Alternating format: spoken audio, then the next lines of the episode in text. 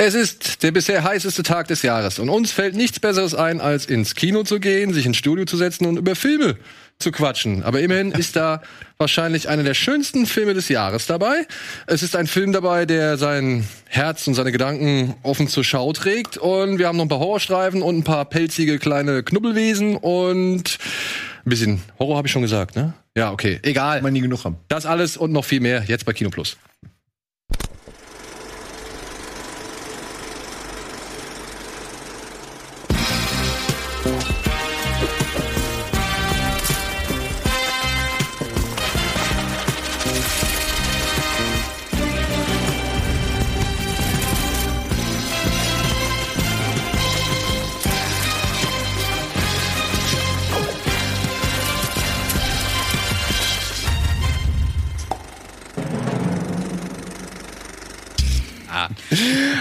Hallo und herzlich willkommen zu einer neuen Ausgabe Kino Plus hier bei Rocket Beans TV. Heute mit Antje, mit Simon und mit meiner Wenigkeit. Wir schwitzen hier uns einen ab, aber das im Dienste der guten Unterhaltung. Ja. Oder nur der Unterhaltung. Kommt Oder nur der Filme an. Also ich habe ja auch ein paar von den Filmen gesehen, über die wir heute reden. Ja, stimmt. Ob das nur gute äh, Unterhaltung ist, das müssen wir gleich diskutieren. Aber erstmal würde ich sagen, diskutieren wir das, was ihr zuletzt gesehen habt. Ich habe zuletzt die Amazon Shuffle-Funktion ausprobiert, das erste Mal. Hatte Das heißt, du klickst auf einen Button und irgendwas genau, kommt. Richtig. Ähm, und mir wurde Bridget Jones ausgespuckt. und da ich Oh. sowieso in einer Phase äh, war, so irgendwie abends und konnte nur mit einem Auge gucken wegen Hausstauballergie und so weiter, dachte ich, ja komm, lass das jetzt an. Und ich finde den nach wie vor in Ordnung. Also ich bin jetzt, es wird immer interessanter, was halt damals so über wie, äh, Reese Wood, Renée Zellweger. Re- Renée Zellweger, was halt über die gesagt wurde, war ja Hauptthema Schokolade zum Frühstück. Sie ist, sie ist übergewichtig und findet deshalb keinen keinen Mann. Würde man heute Ist in nicht heutigen mehr, Zeiten, glaube ich. Ja, das ist Vor allem mir ist auch, sie nicht wirklich Nee, übergewichtig. nee, nee, sie ist eben. Hollywood-übergewichtig. Das ist es ja. Das, nicht mal das. ja, nicht mal, nicht mal das wirklich, ja. und äh, sie soll ja angeblich auch ein Fatsuit getragen haben dann. Ach, echt? Wo man sich fragt, ich weiß aber nicht, vielleicht war es auch erst für den zweiten Teil, das Okay. kann auch sein, aber wo man sich auch fragt, okay, da habe ich mir so mal, habe ich mir mal überlegt, ob man vielleicht, weil das gab's ja früher öfter, wenn ich da zum Beispiel an Schwer verliebt denke, diesen grauenvollen Film Ja, mit Jack, Jack Black. Black. Jack Black, ne? Da hat sie ja, sie heißt äh, äh, äh, Gwyneth Paltrow. Gwyneth Paltrow, genau. Äh, da hat sie ja ein Fatsuit getragen. Dann habe ich mir überlegt, ob es den Begriff Fat, nee, nicht Fat Shaming, nee, nee, gibt's ja, ähm, Fettsuit äh, Shaming. nein, nein, nein, nein, nein, ähm, äh, äh, Fat Facing gibt. Ah, Das muss ich Weil überlegen. Es gibt ja Blackfacing. Und Ach, wenn, man aus, und wenn man aus einer schlanken Person für einen Film eine Verdammt. dicke Person macht, anstatt eine dicke Person oder eine fülligere Version zu Hör auf besetzen, damit. Das ist zu viel Macht. Erfinde das jetzt nicht. aber Facing, Facing wäre vielleicht in dem, Be also in dem Kontext der falsche Begriff. Da müssten wir vielleicht so Fettforming oder irgendwas Ja, genau. oder Fettfaking. Ja, Ja, aber ja, soll genau. das, wie, wo soll das hinführen? Dürfen dann nur noch dicke Menschen dicke spielen? Das führt ja zu ungesunden äh, Entwicklungen bei den Hollywood-Darstellern. Also zumindest, wenn man sich schwer verliebt anguckt, dann äh, passt das auch mit dem Facing. Ähm, und ich habe auch vor kurzem noch mal, weil- und irgendwie habe ich dann so gemerkt, wie wie das Thema doch irgendwie über die Zeit sich verändert hat, weil ich habe vor kurzem auch noch mal in ein zwei Folgen von Doctor's Diary reingeguckt. Von ich glaube 2009 hat die angefangen, die Serie mit der Bora Daktekin. Fuck you Goethe 1 bis 3 so ein bisschen bekannter wurde und auch Türkisch für Anfänger hat auch gemacht. Und da war das ja noch viel, viel schlimmer. Also das würde man heutzutage alles nicht mehr machen. Ich fand das ziemlich unangenehm. Nachdem du das perfekte Geheimnis gesehen hast, bist du wirklich sicher, dass man das heute nicht mehr machen würde? Nein. ähm, und um etwas, wobei, aber ich finde, wie gesagt, ich mag Bridget Jones nach wie vor trotzdem immer noch. Ich finde, es ist immer noch ein interessanter oder netter, charmanter Film mit Colin Firth vor allem und mit äh, Hugh Grant und irgendwie, ich finde, man kann ihn immer noch ganz gut gucken, ausgenommen des. Allein schon wegen dieser wundervollen Schlägerei. Es Zum ist, Beispiel. Ich finde wirklich, es ist eine der authentischsten Männerschlägereien.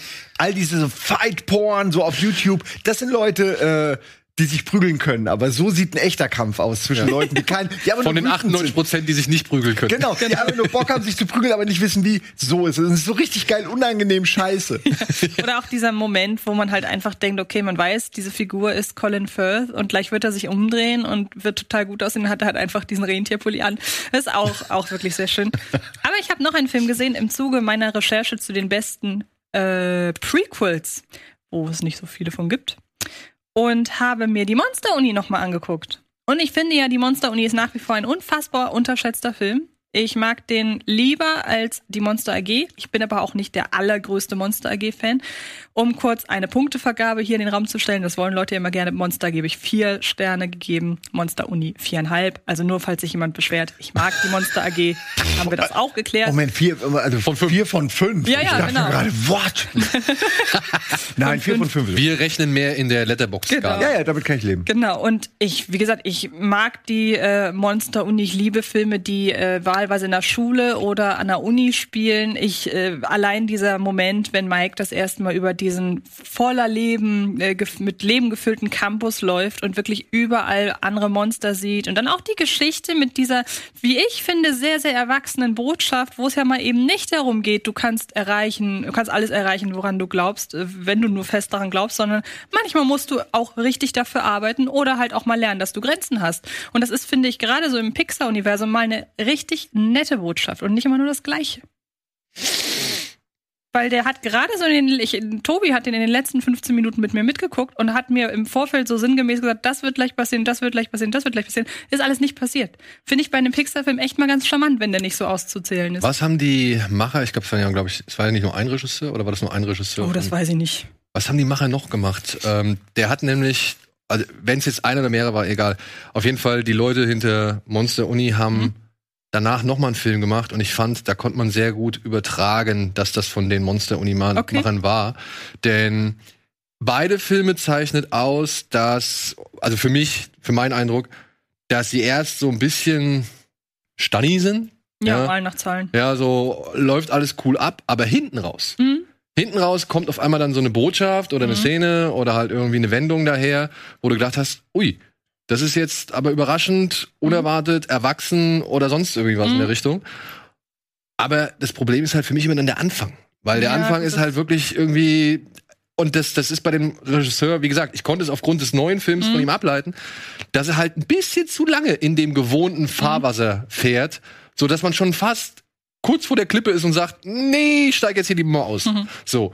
Und bevor eben dieses Aus, bevor der wirklich der, der finale Moment über die Schwelle treten kommt, ja, da schafft es dann irgendwie die Kurve zu kriegen und dir irgendwas zu präsentieren, was du halt endlich wieder Mhm. mit dem, ja, weiß ich nicht, mit dem Kuriosum Pixar verbindest. Mhm. Wo du denkst, ah, okay, jetzt weiß ich wieder, warum ich mir diesen Film angeguckt habe. Jetzt weiß ich wieder, dass ich in einem Pixar-Film bin. Wobei, Ich Ich gucke mir noch was, was wobei natürlich die Frage ist, ob dieser, ich will es jetzt nicht Twist sagen, aber in der Dramaturgie ist es ja schon in gewisser Weise ein Twist, wenn er plötzlich die Abzweigung nimmt. Ich bin doch nicht so unberechen, äh, doch nicht so berechenbar wie gedacht. Ob das, ob der, äh, dieser Effekt nicht vielleicht dadurch sogar größer ist, dass er so lange so in vorhersehbaren Bahnen läuft. Aber ich muss halt auch sagen, selbst in den Momenten, wo man halt schon sagt, gut, das ist relativ äh, mal nach Zahlen, ich habe ja gerade schon gesagt, ich liebe das Setting und äh, finde die Figuren alle wahnsinnig toll. Und, und welcher ist es? Ich hab's mir schon gedacht. Onward. Ja, okay. Onward. Stimmt. Ja, es ist ein guter Vergleich, aber ich mag die Monster Uni, Monster tatsächlich dann doch wesentlich lieber. Ich auch, Ich auch. aber das liegt vor allem damit, zu, also es hat vor allem damit zu tun, dass es halt Mike und Sully sind. Ne? Ja, also ja, man klar. muss halt schon sagen, dass da ein gewisser Vorschussbonus dabei ist. So. Aber bei Onward fand ich das auch. Der ist so lange Abenteuer-Journey mit allen möglichen Dingen, die man so kennt, bis er dann halt am Ende einmal zack, so ein bisschen was nach links dreht und dann hat das Ganze schon wieder einen neuen, eine neue Perspektive, einen neuen Blickwinkel, eine neue, weiß ich nicht, verblüffende Eigenschaft und das hat mir dann doch wieder gefallen. So. Aber der Weg dahin ist halt immer so ein bisschen. Ah, ich habe nur Monster in Uni nur einmal gesehen, aber ich äh, fand die, äh, also ich, mag, ich liebe diese Charaktere. Ich liebe die Welt und die Charaktere. Ist mir ein bisschen zu kindlich, aber ich muss schon sagen, dass ähm, also Mike Glotzkowski ist einfach einer meiner absoluten Lieblingscharaktere, muss ich echt sagen. So in allen. Sully und so ist ja so dieser typische äh, so, so Bigfoot oder so. Aber also Glotzkowski ist einfach. Ich finde, ich kann mir fast nichts Lustigeres vorstellen als diese, so wie das aussieht, wie diese Figur aussieht. Also schon ab dem ersten war ich verliebt in diese Figur. Ich könnte mir, das ist so ein bisschen wie Scrat von von Ice Age für mich. Ich könnte mir Ewigkeiten damit an mit, mit der Figur angucken. Das ist nur meine meine Meinung ja. dazu. Ja. Ich würde gerne mehr davon sehen. Kommt ja jetzt auch. Kommt ein dritter? Nee, Nee. nee, die Serie. Monster bei Nein. der Arbeit. Ach komm, Ja doch, habt ihr, habt ja ihr die geil. Pressemeldung nicht bekommen? ich habe sie vielleicht übersehen. Es tut mir Weil leid. Ich gestern bin oder vorgestern gibt's Liste. jetzt vielleicht, kann Alvin ja den Trailer raussuchen von Monster bei der Arbeit. Monster bei der Arbeit, Deutsch, äh. Herr Ralf Schneider. Dann hauen wir mal raus. Wäre mal eine Message. Okay, cool. ähm, jetzt was, ich wollte noch eine Sache hinzufügen. Eine Szene, die ich bei Monster Uni wirklich großartig finde, ist das Wettrennen durch den Tunnel Ja. mit diesen komischen Igeln Oh, oder, ja. oder, oder Igelkugeln oder so. Kannst du dich da noch erinnern? Nee. Ey, das ist so lustig. Lange her. Wo die dann überall diese. Die, die müssen halt durch so einen dunklen. Tunnel laufen und dann kommen dann so Kugeln an, so rosa Kugeln und jeder fragt sich, was ist mit Mhm. denen so, ja? Die sind doch, was soll das sein? Und dann sind die plötzlich irgendwie richtig stachelig und Mhm. tun auf einmal richtig weh und du siehst halt nur die ganzen Monster, wie sie halt alle irgendwie hüpfen, schreien und in Panik durch diesen Tunnel rennen. Können Monster überhaupt Schmerz empfinden? Das ist eigentlich, warum eigentlich? Sollten die nicht für ihren Job einfach. Na gut, das ist ein anderes Thema. es sind ja eigentlich auch keine Monster, wenn man mal ehrlich ist. Hm. Es ist eine Ansammlung verschiedener Spezies, die für Monster gehalten werden. Also die Mutter Die eines jeden Monster Monsters halten. hätte wahrscheinlich nie Monster zu ihrem Kind gesagt, sondern Genau. obwohl, nee, doch, die sind sich ja bewusst, die nennen sich ja selbst Monster. Ja, ja, aber das glaube ich, aber wer hat angefangen und gesagt, ihr seid Monster, ihr seid alle unterschiedlich, der eine ist süß, der andere ist mega eklig, aber ihr seid alle Monster. Das ist doch komisch. Das war Pixar. Wieso? Nee, aber ich meine, irgendjemand hat ja auch gesagt, wir sind alle Menschen. Ja, okay, aber wir, wir sehen ja auch alle, wir sind Monster im Innern. Aber wir sehen ja auch alle gleich aus. Ich meine jetzt, naja, ein Glotzkowski ist ein Auge und das andere ist dreimal so groß, hat 25 Arme, ist schon nicht das Siehst du aus wie Eddie? Oh, ich würde sagen, besser. Siehst du? Siehste? wir müssten hier aufhören. Gut. Ich muss aber sagen, ich bin ein bisschen verwirrt, weil ich dachte, du stellst Empty Man vor. Oder habe ich das in der, in der, Nein, das war, du, du hast mich, war das letztes Jahr, war die letzte, letzte Ausgabe quasi. Das war ist schon ewig her. Wollte ich gerade Ach sagen. echt? Ich habe so eine alte E-Mail gesehen und ich dachte, die wäre eine aktuelle und dachte nur, ah, okay, Antje stellt Empty Man vor und habe ich mir noch mal, weil den hatte ich kurz vorher gesehen. Deswegen gibt's da so eine Datumsanzeige oben auf der er hat Mail. einfach nur Kino, Kino eingegeben. Äh, du hast mich am Freitagnacht oder in der Freitagnacht hast du mich gefragt, ey, hast du noch einen guten aktuellen Horrorfilm? Und dann habe ich gesagt, hast du Empty Man schon gesehen? Und Hab hast ich gemeint, gesagt, nein, gut? danke. Habe ich gesagt gut? Ja, wahrscheinlich habe ich gesagt gut. Aber ich bin mir nicht sicher, ob Oder er nee, mir so hast gut du noch einen, gefällt. ich glaube, du hast gesagt, hast du noch einen aktuellen Horrorfilm? Ja. Oder irgendwie sowas. Ja, ja, doch, das ist ja auch richtig. Und Äh, daraufhin habe ich gefragt, hast du Empty Man schon gesehen? Und du hast gesagt, nein, Nee, danke. habe ich mir für 5 Euro gekauft. Ich werde ihn jetzt auch nicht, ich habe ihn nicht bereut, den Kauf. Aber ich meine, ihr habt ja schon drüber geredet. Ich, ich kann kurz noch sagen, ist äh, ein Horrorfilm, der aber, finde ich, sehr viele abwechslungsreiche Plot-Varianten irgendwie ausprobiert und, und eben mehr ist als ein Film. So, äh, als Beispiel, allein das Intro ist quasi 20 Minuten sozusagen, das typische Horror-Intro, dass man weiß, aha, das sind also die Stakes, das sind die Monster, darum geht's. Äh, und das dauert 20 Minuten und denkst, naja, eigentlich hätte da daraus auch einen ganzen Film machen können. Und ähm, also aus dieser Idee am Anfang. Und dann geht der Film weiter und die Idee des Empty Man wird quasi in ein anderes Setting getragen. Und da hat's mir dann auch gefallen, aber nicht mehr so gefallen. Und es ist, ist aber ein interessanter Genre-Mix, der ich habe mir aufgeschrieben, ich habe nicht so viel aufgeschrieben, aber verwirrend und chaotisch, mutig und kreativer Genre-Mix, weil wirklich irgendwie, na, ich, ich finde den Film nicht wirklich gut, aber er pro probiert einige mutige experimentelle Sachen, was ich durchaus schätze. Und er bleibt dir wahrscheinlich doch ein bisschen länger oder ist Ja. ein bisschen länger, länger hängen geblieben, als du es vielleicht gedacht hast nach dem ersten Sehen. Ne? Das stimmt. Ich muss aber auch sagen, dass es mir schwer fiel, den Plot im Kopf noch mal zu rezitieren, weil ich wusste so die einzelnen Stellen, aber wie es von dem einen zum anderen kam, war ich mir dann teilweise gar nicht sicher. Ähm, also so die ersten 20 Minuten und die letzten 20 Minuten, da ist schon ein bisschen was dazwischen. Und ähm, wie gesagt, ich find's cool, dass das jemand macht, aber ich weiß nicht, ob das unbedingt einen guten Film, ob das äh, am Ende sich zu einem guten Film zusammenrechnet. Das ist so meine Meinung. Ich bin mir aber noch nicht sicher. Ich weiß ja nicht, ob ihr da.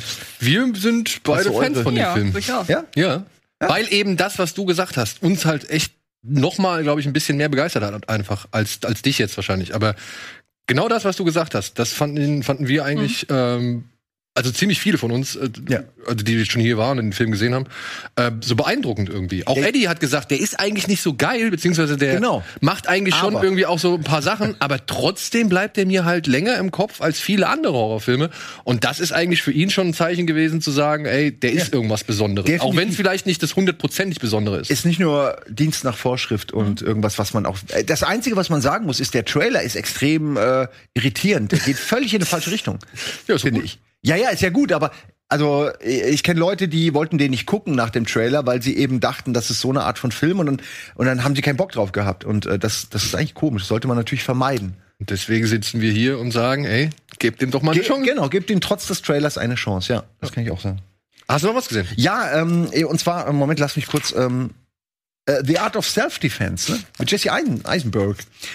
Habt ich- ihr wahrscheinlich auch schon gehabt. Den habe ich äh, auch erst vor kurzem zum ersten Mal gesehen. Ich habe den bisher immer verpasst gehabt und wollte den aber sehen. Und der lief ja oder war ja auf Amazon Prime, glaube ich, erhältlich oder Genau. so. Und da habe ich mir den auch angeguckt. Ich, ich muss sagen, ich finde den irgendwo auf seine Art und Weise charmant, obwohl er halt alles andere als charmant ist. Ja. Ja, ich finde, der hat auch, der ist ein bisschen unglaubwürdig.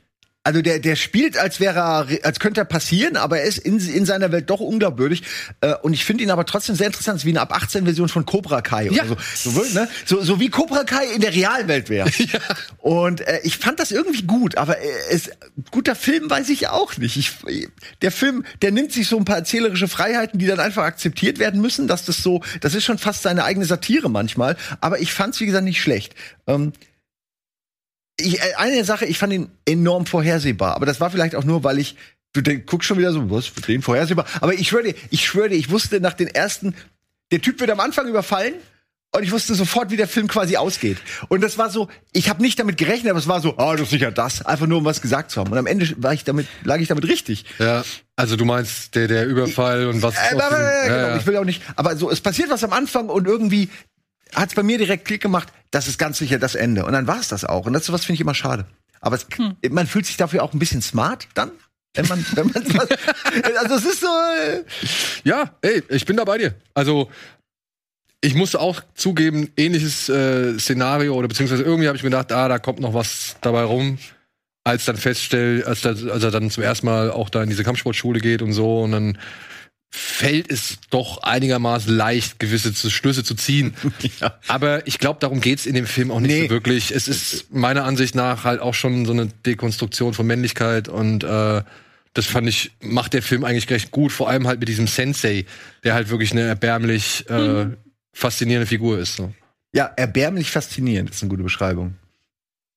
Ja, also ich fand, fand ihn auch interessant. Aber äh, bei erbärmlicher Männlichkeit zu Buddy Games kommen wir ja später.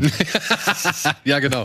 äh, ich jetzt, jetzt bin ich ein bisschen irritiert. Können wir jetzt den Trailer, den Antje eben erwähnt hat, noch mal gucken? Okay, und danach machen wir eine kurze Werbung? Alles klar, wir machen jetzt kurz den Trailer, also wir zeigen jetzt kurz den Trailer von Monster bei der Arbeit heißt er, glaube ich. Monster bei der Arbeit und danach machen wir einen kleinen Werbespot und dann sind wir wieder da. Aber wir gucken uns das jetzt an.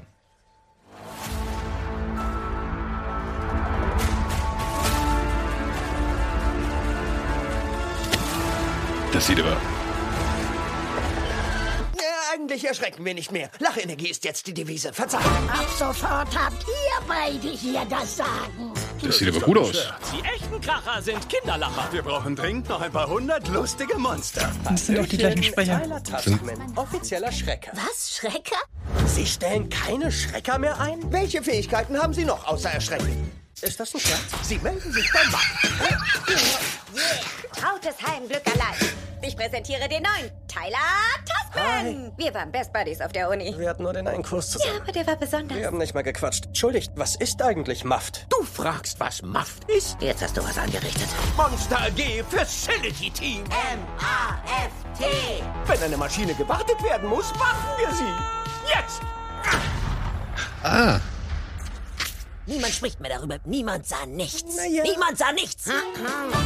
Mir wurde gesagt, die Stelle sei vorübergehend. Freut mich für dich. Willkommen in der Macht-Familie. Ich zeig euch schrecklichen Monstern, wie man witzig ist. Ich glaube, das war keine so gute Idee. Ich hab hier für den Neuen seinen Helm und seinen Ausweis. Wir begrüßen dich herzlich in der Monster AG. also vor Jahren hätte ich gedacht, das wäre jetzt ein Kinofilm. Ja, stimmt. also muss man mal sagen, die Qualität, der, wenn das eine Serie ist, ist die Qualität wirklich hochwertig.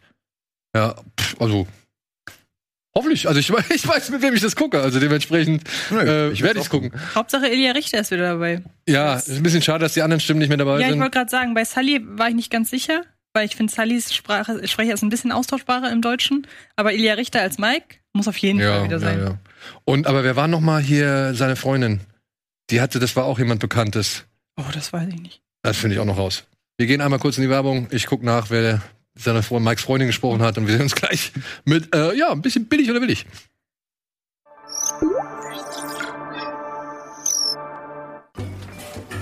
Prost. Ähm, Du, ich weiß, das ist unser erstes Date und da fragt man sowas nicht. Das interessiert mich aber. Wo bist du denn versichert? Wie bitte? Na, welche Versicherung du hast? Keine Ahnung. Also da habe ich längst den Überblick verloren. Du hast mir doch gerade detailliert erklärt, wie du deinen Gegner bei League of Legends besiegt hast. Äh, Ja, also wie gesagt, ne, nach dem Babysit von unserem Jungler auf meiner Lane, da war ich schon ganz schön gefeedet, du. Da ist der Nexus freiwillig zersprungen, das kann ich dir verraten. Und bei FIFA kennst du den Wert jedes Spielers. Ja gut, mit Marco Reus bei einem Konter, der hat halt nur so eine 76er Wertung beim Antritt und mit einer 74er Sprintgeschwindigkeit, da kommst du nicht weit gegen so einen Davies mit einem 96er Pace oder so. Meine Herren, du. Und Versicherungen sind dir zu kompliziert. Ja, wer soll denn da den Überblick behalten? Du, sorry, das wird mit uns beiden nix. Lad dir mal die Clark-App runter, trag deine Versicherung ein, dann passiert dir sowas Peinliches auch nicht mehr beim ersten Date. Ciao.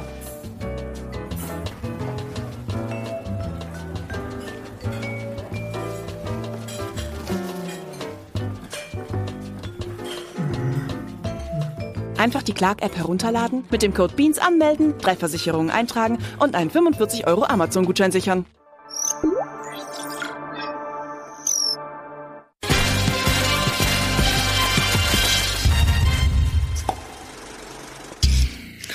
Hallo und herzlich willkommen zurück zur aktuellen Ausgabe Kino Plus mit Antje, Simon und mir. Und da wir einiges zu erledigen haben, machen wir doch direkt mal weiter mit billig oder willig.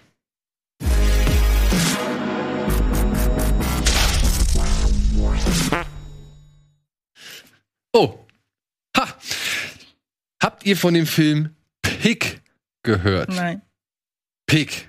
Ich habe das Plakat gesehen. Hast du es gesehen? Dann und gucken wir konnt- uns. Achso, ja, Entschuldigung. Und konnte damit nicht so viel anfangen. Nein? Das mehr wollte ich nicht sagen. Okay. Also es ist doch aussagekräftig. Ja, ja. Da steht aber- Nicolas Cage. Ja, aber also Musst du mehr ansonsten- wissen. Ja, ja, aber ansonsten, was sagt mir das? Hätte, ich dachte im ersten Moment, das ist sowas wie Oakja, beziehungsweise das ist ein, ist ein alternatives Plakat zu Oakja, falls ihr euch an den erinnert. Ja, ja, ja. Aber das passt ja nicht so hundertprozentig. Weil Oakja sah ja ganz anders aus. Das Schwein an sich Mhm. oder das Ja. Plakat?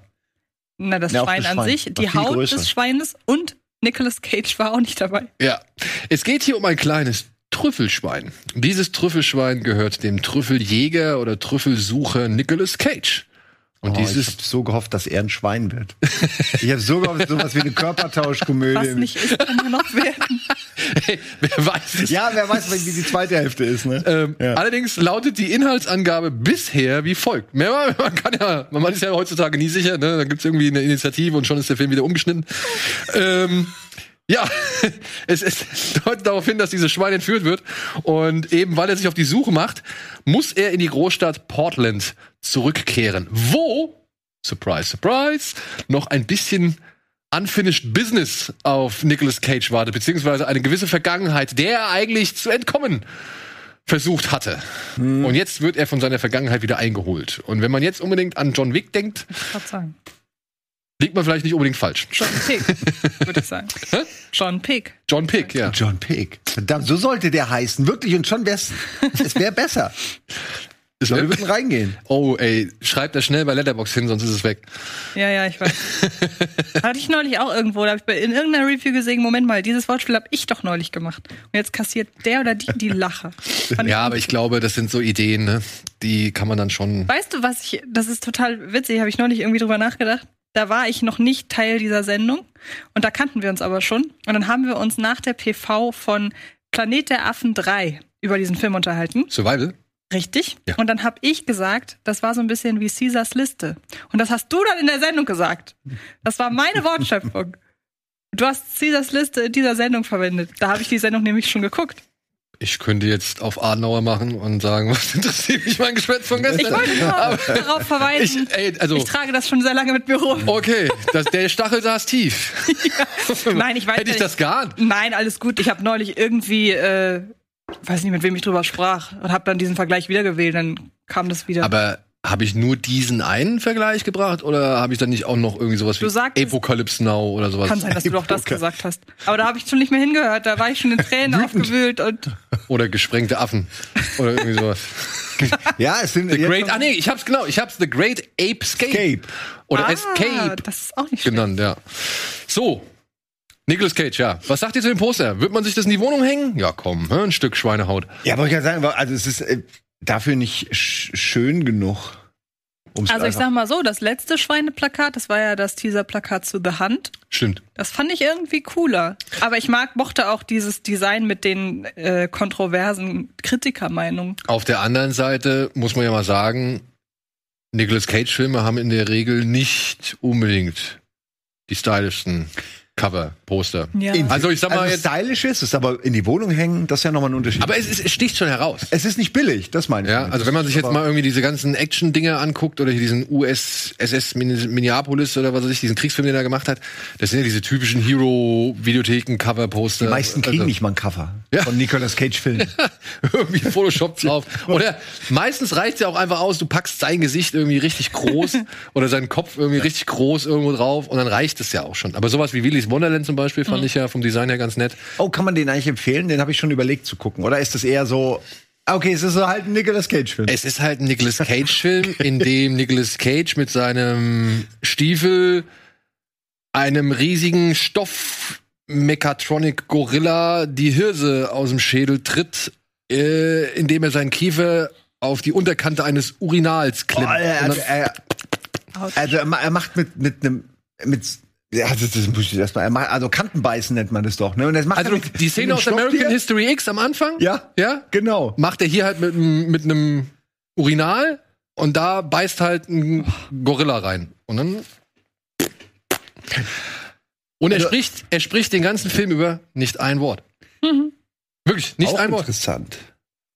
Ja, okay, ich gucke ihn mal. Das sind aber alles, ne, das sind Roboter. Also das ist jetzt vielleicht, Okay, aber dann klingt brutaler, als es vielleicht ist, aber vielleicht hast du auch ein Herz für Roboter und dann tut's dir umso mehr weh, wie Ah, dieser Affe da in, den, Ja, in die nee. Urinalkante beißt. Nee, Roboter sollen ruhig. Also, die sind zum Zerstören da. Siehste.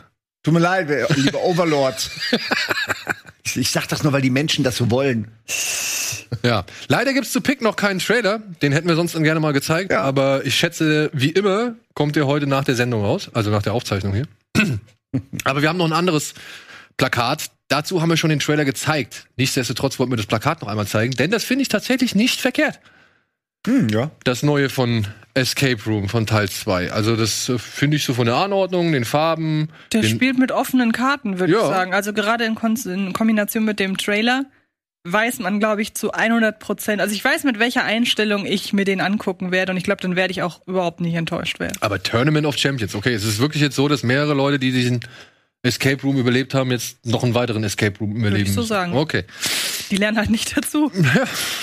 Sollen halt rausbleiben aus dem Ja. Raum. Aber das wäre unter Umständen, wenn ich jetzt, sage ich mal, diese Schrift entfernen könnte. Das wäre tatsächlich ein Poster, was auch in meiner Wohnung Ja, oder zumindest Form und Farbwahl ist Ja. schön, ja. Kann man einfach wirklich hinhängen. Sieht tatsächlich von der Farbwahl, erinnert mich das an das Gunpowder Milkshake Plakat. Mhm, mhm. Vielleicht ist das jetzt gerade angesagt.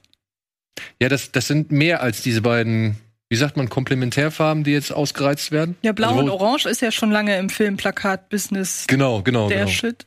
Aber jetzt scheinen immer mehr, zu, mehr Farben dazu zu kommen. also ich meine, also, Also rot wenn man sich so auf zwei, drei, also wo man sich vorher nur auf zwei Grundfarben geeinigt hat, wie jetzt auch bei, weiß nicht, was war das bei Star Wars 8 zum Beispiel, rot, weiß, schwarz oder drei Farben, ja gut. Aber ähm, das, das Farbschema oder das Farbmuster eines bestimmten Films scheint so ein bisschen weiter zu werden. Fand ich schon bei hier Godzilla vs. Kong erstaunlich, dass sie da halt auch noch dieses Grün mit reingepackt haben. Pink findet häufiger seinen Weg, habe ich tatsächlich gemerkt. Ist doch da links pink, oder? Habe ich die Farbe? Ich würde auch sagen, oder? Das sehe ich Unter dem. Orange, ne? Das gab's früher nicht so. Ja, ja, genau. Ja. Also, Aber gleichzeitig muss ich wieder an das Mortal Kombat, Plakat denken, das letzte. Und das, Das war, war halt wieder auch wieder blau und orange. Blau und Orange, ne? Ja. ja, gut, kommt wahrscheinlich aufs Genre. Obwohl, Ja. auch Mortal Kombat war nie originell. Tut mir leid. Ja, so, dann haben wir noch ein paar Veranstaltungstipps für euch. Denn heute geht's los. Das oder die Fantasy Filmfest XL Nights, heißen sie XL Nights? Ja, XL Nights, da steht's auch. Ja. Hier unten. Äh, in eins, zwei, drei, vier, fünf, sechs Städten. Anfang macht Nürnberg und München. Die fangen heute an. Fantasy Filmfest Nights mit ein paar super oder schönen Filmen, beziehungsweise auch ein paar großen Titeln. Quiet Place 2 ist unter anderem der äh, Special Presentation. Ähm, The Conjuring 3 ist mit am Start. Also eigentlich gutes Set. Ja. Was ich dann aber noch mal empfehlen kann, also für die Leute, die vor Ort sein werden, ähm, Jacob's Wife ist eine Empfehlung von mir. Mal ein wieder etwas spaßiger Vampirfilm, der ein bisschen braucht, aber die Zeit ganz gut mit Barbara Frampton aus äh, Reanimator und From Beyond und so weiter füllen kann und die halt eine ganz gute Performance abliefert und auch ihr Mann Jacob, den fand ich auch sehr gut. Und dann wird's auch später sprudelt's ordentlich. Also das fand ich, äh, hat mir gefallen. Ey, jetzt muss ich fragen, ist das denn wirklich jetzt in Kinos oder ist das irgendein ist Open-Air-Konzept? Und das ist Das ist mittlerweile Kinos. wieder Es erlaubt? Oder wie viele Sitze sind da frei? Oder wie muss ich mir das vorstellen? Also das Kino wird nicht zu zur vollen Okay, ja. Sitzzahl ausgelastet sein. Ich glaube, momentan ist immer noch ein Drittel, oder? Also Das weiß ich nicht. Also es ist noch schwieriger, Karten zu bekommen. es ist noch schwieriger, Ja. Karten zu bekommen.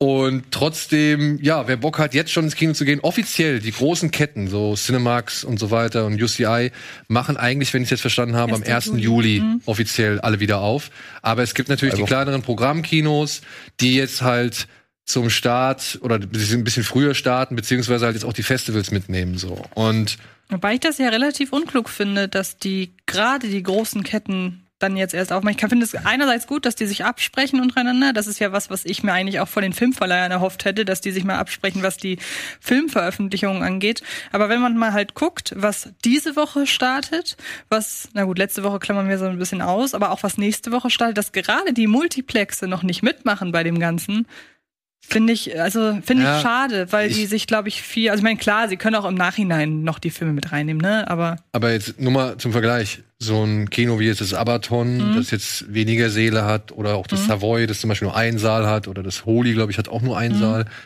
Für die Ja, ist es natürlich, oder zwei, für die ist es natürlich jetzt schon ein bisschen vorteilhafter, das zu machen. Ein Multiplex-Kino mit mehreren Ja, Sälen ja. hat mehr Möglichkeiten, Geld einzuspielen. Auch wenn ich jetzt nicht wirklich, ne, ich, ich glaube, denen geht's allen schlecht und ich Ja. hoffe, die kriegen alle ihre Kundschaft jetzt wieder rein. Aber ich glaube halt schon, da ist das Verhältnis dann doch noch mal der, der, der Unterschied in der. Anzahl der Säle. es ging mir auch mehr ums Programm. Also im Sinne von, das Abaton hat jetzt die Möglichkeit, wir sprechen ja gleich darüber, was diese Woche alles startet. Und das sind ja nun Filme, die passen eher nicht in das Programm von Programmkinos. Da ist, finde ich, die Auswahl an Filme, die ins Programmkino passen, aktuell noch relativ gering. Sondern es ist ja eher ein Multiplex-Programm, das jetzt schon an den Start geht. Das stimmt. Das meine ich Ja, ja, ja. Aber Aber es sind wahrscheinlich auch die Filme, die leichter fertig zu produzieren waren, weil, sie, weil viel Geld dahinter ist, oder? Ja, jetzt kommen ja, also heute allein kommen ja die ganzen Filme raus, die jetzt die ganze Zeit schon über Streamingdienste erhältlich waren oder halt rausge. Ach Moment, also was ich quasi auf Disney Plus oder was auch immer gucken konnte, kommt dann jetzt ins Kino. Genau, Also nochmal ins Kino. Wonder Woman 84, Genau. Mortal Kombat, They Want Me Dead. Also diese Sachen werden Ich jetzt bin auch, sehr gespannt, ob das funktioniert. Ich stelle mir gerade Wonder Woman auf äh, in diesem Minisaal im Passage vor. Dieser ganz kleine oben links, weißt du? Oder Godzilla vs. Oh Godzilla Kong. vs. Kong auf dem. Ja, gut. Ja. Ist, das sind wahrscheinlich nicht die Filme, die dafür gedacht Ja, ja, sind. eben. Gut, so, was haben wir noch? Ah ja, hier, Voice of Silence kann ich noch empfehlen, den sollte man sich auch angucken. Violation ist mit Vorsicht zu genießen. Das ist ein umstrittener Film und ich glaube, der wird auch seinem Titel Ach, mehr als gesehen? gerecht. Ist das nicht der Hm. nicht? Und The Paper Tigers, den haben wir auch schon mal kurz hier vorgestellt. Äh, ein Kampfsport für Retro-Film, der könnte dir auch ganz gut gefallen. Immer so ein paar Jungs, die nach Jahren, nachdem sie halt wirklich mal wirklich Kampfsport-Experten waren und jetzt aber einfach Familienväter oder halt irgendwo mitten in der Midlife-Crisis oder Ja. in den 40ern sind, erfahren, dass ihr alter Meister gestorben ist und jetzt rausfinden wollen, ob das wirklich eines natürlichen Todes oder eines unnatürlichen Todes war. Die gehen jetzt auf Spurensuche und müssen halt feststellen, dass sie halt längst nicht mehr diese Kampfsportprofis sind, die sie mal einst waren. Ah, okay. Das, Und das ist schon, der ist, der ist sehr herzlich. Der ist ein bisschen lang, aber der ist sehr herzlich. Also hier gibt's ein schönes Programm. Aber Hast du Violation schon gesehen? Ja. Und wie schlimm ist der? schlimm. Ähm, Aber du meinst vom Gewaltgrad oder auch von der ganzen, von der Story, von der Stimmung? Du, das ist etwas. Mit welchem Vergleich, mit welchem Film würdest du den vergleichen? Wie gehst du da raus? Wie aus einem. Und genau das ist etwas, was ich nicht machen möchte. Ach so. Weil die Frau hat schon ein gewisses Ziel, was sie hier verfolgt. Verstehe. Und ich weiß nicht, ich möchte da jetzt. Lass uns drüber reden, wenn du den gesehen hast. Okay, alles ja, klar. das ist, glaube ich, Ich besser. will weil, halt nur, ich habe halt nur ein bisschen Angst, dass das sowas wird wie Playground, wo man dann. ach so, Es geht mir eigentlich mehr um einen gewissen Selbstschutz meinerseits. ja, aber auch das kann immer passieren. Okay. Ich gucke Ich will nicht sagen, dass es passiert. Oder Ich gucke mir eh an, was habe ich eigentlich? Also, ja. Und für unsere Freunde in Österreich gibt es ebenfalls ein Festival, das heute an den Start geht. Nämlich das Slash Einhalb Festival. Das Mhm. ist jetzt so eine Art, ja, wie soll man sagen, Zusammenführung der bisherigen Ausgaben, die nicht stattfinden konnten und so eine Art kleiner Vorlauf auf ja das große Hauptfestival, was noch im Jahr äh, im weiteren Verlauf dieses Jahres kommen soll. Und ist ja vielleicht für die Wiener und Österreicher interessant. Da läuft unter anderem auch Conjuring 3, den haben sie auch gekriegt. Da läuft noch mal Host, der Hm. Hast du den gesehen? empfehlenswert. Ja, Monsterfilm, ne? The Host. Nee, nicht The Host, sondern nur Host. Ah, Da okay. geht es um eine Art, das ist eine der ersten Filme, die wirklich unter Corona- und Pandemiebedingungen entstanden sind. Da geht es um eine, um einen Zoom-Call und in dem Zoom-Call wird eine Seance veranstaltet. Und diese Seance läuft aus dem Ruder. Ah, da habe ich den Trailer mal gesehen. Ist der, ist der gut? Den kann man sich angucken, Okay. weil der ist halt auch nicht lang. Ja, der ist halt wirklich nicht lang und der, ich finde, der macht aus der Idee, macht der eigentlich schon ein bisschen Okay. was. Also, Der erste Zoom-Call-Horrorfilm. Ja. Schon irgendwie gut. Ja. Es gab schon schlechtere, es gab schon schlechtere Desktop-Filme, meiner Ansicht nach. Aber wenn wir ganz kurz, kann ich kurz was Ja. reinbringen? Weil ich nicht glaube, dass ihr da schon viel dazu gemacht habt. Aber wenn es um Inside, äh, um Innenräume und, und, und Corona und so geht, hat, habt ihr schon über Bo Burnham äh, Inside geredet? Noch nicht. Habe ich mir letztens angeguckt. Okay, würde ich, Das möchte ich an der Stelle nur noch mal empfehlen. Guckt's euch mal an, so wer es nicht kennt. Ich finde den Typen super, ich liebe das und er hat dieses Quarantäne-Feeling, finde ich, ganz gut äh, vermittelt. Ja. Äh, so gerade jetzt, wo, man- wo man rauskommt, kann man noch mal nostalgisch zurückblicken. Wie war das eigentlich? Ich weiß gar nicht mehr. Ich muss Ähm, nur sagen, ich fand es echt sehr erstaunlich. Das ist ja schon relativ, relativ lang, muss man sagen, für so ein Spezial auch. und von einer Person gemacht. Und nur von einer sagen. Person gemacht. Der Song, der mir am meisten hängen bleibt. White Woman's Instagram. Das ist gut. Ja, es stimmt. White Es ist halt Woman's dieses It's funny because it's Instagram. true. Also, Ja, die Bilder, man kennt sie nicht, aber man erkennt sie sofort. Ja, du weißt absolut. sofort, das kann, das kann nur von so einem Instagram-Ding ich sein. habe auch zwei, drei Bilder wiedererkannt von dir. Also, aber was ich halt sehr, ich mochte das sehr, aber es wird ja schon richtig ernst hinten raus, teilweise Ja. auch auf eine Art und Weise, wo wir da saßen und dachten, ist das jetzt gespielt? Aber nein, eigentlich kann ich mir bei gerade bei Bo Burnham nicht vorstellen, dass er Sachen so Gut spielt. Nein, nein, nein, ähm, anders. Ich glaube, der hat das nicht nötig, Sachen zu spielen. Ja. Ich glaube, der hat das nicht nötig wegzublenden, wenn er wirklich das gerade durchmacht, Das was er da zeigt. Und gerade wenn er halt, er hat ja offenbar, ich möchte da jetzt ähm, nichts Falsches sagen, aber es wirkt halt so, als hätte er in dieser Phase unter anderem einen depressiven Schub gehabt. So habe ich das aufgefasst, wo er dann auch drüber spricht. Mhm. Und ähm, da dachte ich dann kurz, vielleicht, weil es ja auch so blöd das klingt, dramaturgisch passt. Vielleicht ist das jetzt gestellt, aber wie gesagt, ich glaube nicht, dass Bo Burnham das stellen muss, weil er ja damit Nö. relativ offen auch umgeht. Genau. Und das fand ich ziemlich gut. Da muss man ja sagen, er hat ja wirklich fünf Jahre keine äh, Auftritte gemacht, Mhm. weil er eben wirklich äh, anxious ähm, ähm, Panikattacken bekommen hat und alles. Und, und äh, ja, und darüber redet er ja so ein bisschen auch in den in, in Inside. Und ich finde es super spannend, weil er auch sehr offen damit umgeht. Und ich finde gerade das irgendwie so interessant, so jemanden zu sehen, der struggelt, aber nicht versucht, das zu. Der nimmt das quasi als Quelle seiner Kreativität. Und das ist, ähm, das äh, ist wahnsinnig äh, stark, finde ich auch auch als Message für Leute, die ähnlich strugglen, Ja. zu sagen, äh, bring die Energie in irgendwelche guten Bahnen. Äh, also für mich, ich habe vor allen Dingen, ich muss die ganze Zeit Jeff Bezos ist so mein Song, den ich nicht mehr aus dem, also ich krieg sie alle nicht, aber den, der hat so einen geilen Fuck their Elektrobeat. wife, drink their blood. Ja, fuck their wife, drink their blood. ähm, ey, und you made it und so. Es ist einfach, einfach so geil. Und er muss gar nicht viel, da muss er gar nicht viel Text jetzt irgendwie und trotzdem hat es so einen kritischen Touch, ne, obwohl er kaum, da kaum Text drin ist. Ähm, also es hat mich berührt, obwohl der eigentlich nur ein Quatschtext ist.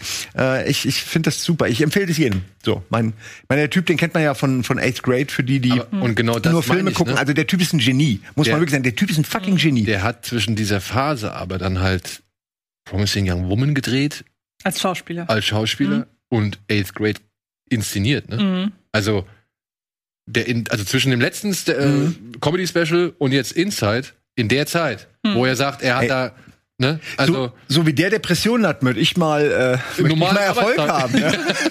Wirklich. Aber ja. Ja. Manche, manche können es halt auch. Ich meine, für ihn ist das das Ventil offensichtlich und dann, dann powert der da raus. Und, und, Ey, wenn das das Ventil ist und ich meine, für ihn ist es natürlich cool und ich glaube, das bringt er ja auch mehrfach zur Stelle, äh, mehrfach ähm, zur Sprache als weißer Typ. Ne? So, er hat natürlich die Möglichkeiten, das zu machen, so und hat halt irgendwie da alles so, aber das finde ich schon auch erstaunlich. Also wirklich, ich meine, man kann ja jetzt nicht sagen, diese Depression ist schlimmer als diese, weil das ist ja alles schon nee, nee. subjektiv und, und, und von Mensch zu Mensch unterschiedlich und abhängig. Und wenn der das wirklich, wenn das wirklich die, die, die Bewältigung dieser, dieser wirklich, ja, dieser Belastung ist, finde ich umso beeindruckender. Ja, und vor allem viel ehrlicher und besser als jetzt Madonna, die sich da in, in ihrem Blumenbad irgendwie legt und dann erzählt, dass wir alle irgendwie ja leiden müssen und so. Da gab es so ein paar Szenen, sie lag dann in so einem Rosenbett, Badewanne und hat darüber sinniert, dass das Leben ja für alle jetzt auch schlimm ist und denkst du, Alter, du liegst in der Badewanne mit Rosenblättern. So, what the fuck? Es war einfach so völlig neben der bist Spur. Madonna. Und bist Madonna. Ja, es ist so, das meine ich. Bis zu deinem Tod Geld an deiner Musik. Ey, für die anderen war das so, Struggle ist quasi so, oh nein, ich muss zur Privatinsel, damit ich meine Freunde sehe oder so. Und, und für, für die meisten war es halt so wie äh, Bob Burnham einfach. Du bist in einem fucking Raum und darfst teilweise noch nicht mal raus, gefühlt so. Also ich fand das schon äh, stark, starke Message. Ja. Ja, also kann ich auch empfehlen. Ich fand's nach hinten raus ein bisschen. Es ist, Es leiert sich so ein bisschen aus. es ist halt, ja, es hat keine richtige Dramaturgie. Da Ja. kann man, glaube ich, schon fest, das kann man schon sagen, ja. Ja. Eine richtige Dramaturgie hat zum Beispiel Zyst auch nicht, aber den kann ich empfehlen. Zyst? Liebe Trash-Fans, wenn ihr mal einen Film sehen wollt, in dem es darum geht, dass Eva Habemann gegen eine gigantische, riesengroße Zyste, die sich selbstständig gemacht hat, die zum Monster geworden ist.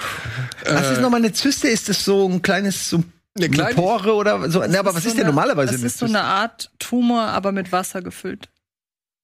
Also ist nicht gefährlich. Es, Ist nicht und gefährlich. es muss auch nur dann entfernt werden, wenn es zu groß wird. Ich könnte jetzt sehr viel ausholen medizinisch, Aber, aber, äh, danke. es ist von der, es ist von der, von der Konsistenz wie ein Tumor, aber mit Wasser drin. Also nicht Interessant. gefährlich.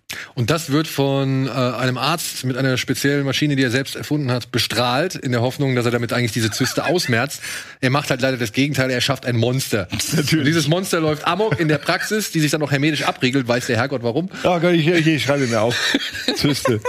Ist von den drei Eva Habermann-Filmen, die ich in letzter Zeit Ja, gesehen habe, mit der beste. Ja. Drei sogar. Ich hatte nur Sky Sharks auf dem Schirm. Nee, ich hatte, ich hatte diesen Under Control, ich hatte Sky Sharks und ich hatte den. Was ist denn los mit der? Macht viel. Ja. Sollten wir sie mal hier einladen? Dann gibt's noch so schöne Sachen wie Bad Hair, da geht's um Extensions, die sich so ein bisschen selbstständig machen und, und Das war mittlerweile alles. Alltagsgegenstände hat's erreicht. ja. Bad Dann ein Tisch. Film, ein Film, der läuft auch auf den Fantasy Filmfest Nights. Also da bin ich ein bisschen gespannt, der hat mich neugierig gemacht. Der heißt Kandisha. Da geht's um drei Teenagerinnen, die ihre Hochhaussiedlungen durchstreifen und so weiter. Dann werden sie irgendwie von ein paar Jungs irgendwie belästigt. Und weil das so weit geht, beschwört die eine einen marokkanischen Rache, eine, eine marokkanische Rachedämonin namens Kandisha herauf. Und die schafft dann halt auch die Jungs, die die drei Mädels belästigt haben, dann aus dem Leben. Aber plötzlich stellen sie fest, dass noch weitere Knaben dahin scheiden und äh, Oh, stellen dann- halt fest, dass Kandisha aus dem Ruder gelaufen ist. Erinnert mich jetzt auch so ein bisschen an einen anderen Film, über den wir heute noch reden. Aber ja, äh, da habe ich ein bisschen Bock drauf. Und was ich auch empfehlen kann, liebe Österreicher, wenn ihr die Gelegenheit habt, guckt euch Mandibüls an von Quentin Dupieux, aka Mr. Euso. Da geht es um zwei Jungs, die so in den Tag hineinleben und immer irgendwelche Gelegenheitsjobs übernehmen. Und die müssen halt wieder eines Tages so einen Gelegenheitsjob übernehmen und dabei klauen sie ein Auto und in diesem Auto ist eine riesengroße Fliege. Die ist wirklich so groß. Und ihr Ziel ist es, diese Fliege zu dressieren und abzurichten, damit sie in irgendeine Bank fliegt und dann irgendwann mal Äh, in eine Bank. oder alle möglichen anderen Sachen anbringt. Von allen, ja, stimmt. Okay, also die Fliege soll losfliegen und wie heißt der nochmal? Mandibül. Also ich kann es äh, buchstabieren. M-A-N D-I B-U-L-E-S. Okay. Also ist von dem Typ, der Rubber gemacht hat oder Wrong Ja. Cops und so weiter und so fort. Also sehr zugänglich diesmal und ich habe sehr gelacht. Also ich fand ihn sehr schön. Hm. Ja, da was war noch? The Stylist, Nowhere In. Ah, und sie zeigen noch mal Possessor. Ah, Den gibt's auch. Also, falls ihr den noch nicht gesehen habt, hier ist eine weitere Gelegenheit beim Slash Festival. Guckt ihn euch an. Meiner Ansicht nach ein richtig guter Horrorfilm. Oder ein richtig guter Film. So, Son, Knocking. Und das war's. Für all diejenigen, die Bock haben, jetzt oder auch schon die Bereitschaft haben, ins Kino zu gehen. Und vielleicht mit ein paar anderen Gleichgesinnten ein paar schöne Filme zu erleben, die man sonst normalerweise nicht unbedingt auf der Leinwand erleben kann im regulären Kinoprogramm. Gut, wir machen kurz Werbung und melden uns gleich zurück. Ja, mit den Neustarts für diese Woche.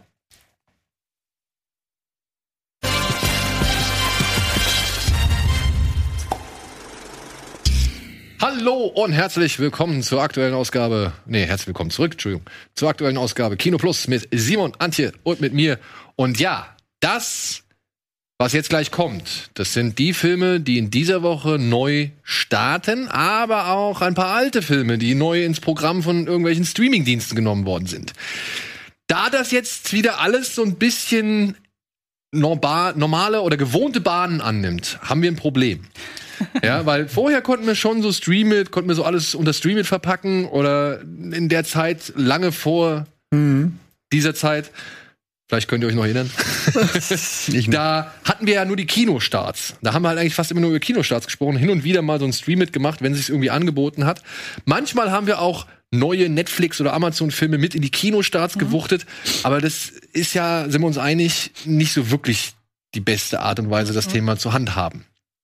Deswegen suchen wir jetzt einen neuen Begriff für die so gesehen Neustarts. Wenn ihr da draußen Bock habt, euch mal zu überlegen, was wir mit unserer typischen Schrift oder sonst irgendwie machen könnten, um halt das zusammenzufassen, was wir jetzt hier besprechen. Also all die neuen Filme, die jetzt in dieser Woche erhältlich sind oder halt ins Kino kommen oder bei diversen Streamingdiensten zum ersten Mal laufen.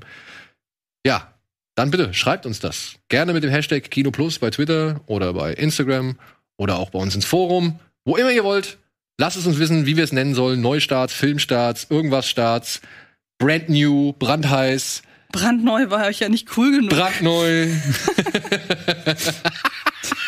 Das war tatsächlich mein Vorschlag. brandneu. Und dann kam ich auf Brand New. Also ich finde, das ist doch, äh, hallo? Ja, brand new finde ich auch nicht viel besser als brandneu. Ja, Sagt man überhaupt brand new? Weiß ich nicht, aber ich, ich mag's. Out now. Out now. Zum Beispiel. Das wäre vielleicht ein netter. Das passt auch zu, wir dürfen jetzt alle wieder raus. Stimmt. Stimmt. Out now. Raus Ja, wir jetzt. Get to the Wir haben uns chopper. Jetzt, wir haben uns jetzt selber da, ihr braucht das nicht mehr. Wir haben uns jetzt Nein, nein, vielleicht kommt dann noch der ein oder andere nette Hinweis. Ich fände es ja cool, so als Bonusaufgabe, wenn es ein Begriff wird, der so klingt wie, wie Stream It. Dann könnte man erst sagen, wir machen erst und dann Stream It. Ja. Aber ich glaube, das wird schwer. Ich hatte ja schon vor, Eddie zu fragen, ob er nicht einfach Kino, wir gehen ins Kino Ja, warum? einsingt oder so, aber das finde ich auch ein bisschen zu lang. Weil dadurch hast du halt A, keinen Begriff Diplomatisch, geschaffen ja. und B, hast du nur den Jingle wiederholt, der eigentlich schon im Anschluss kommen soll. Also wir wollen es jetzt in Zukunft einfach so machen, da kommen halt die Neustarts, es gibt einen Supercut mit allen möglichen Sachen, die dabei sind und dann unterteilen wir halt in Kinostarts und eben in Streamingstarts. Zack, das ist die Aufgabe und vielleicht könnt ihr uns dabei helfen. Aber hier ist erstmal, ja, der Supercut für diese Woche.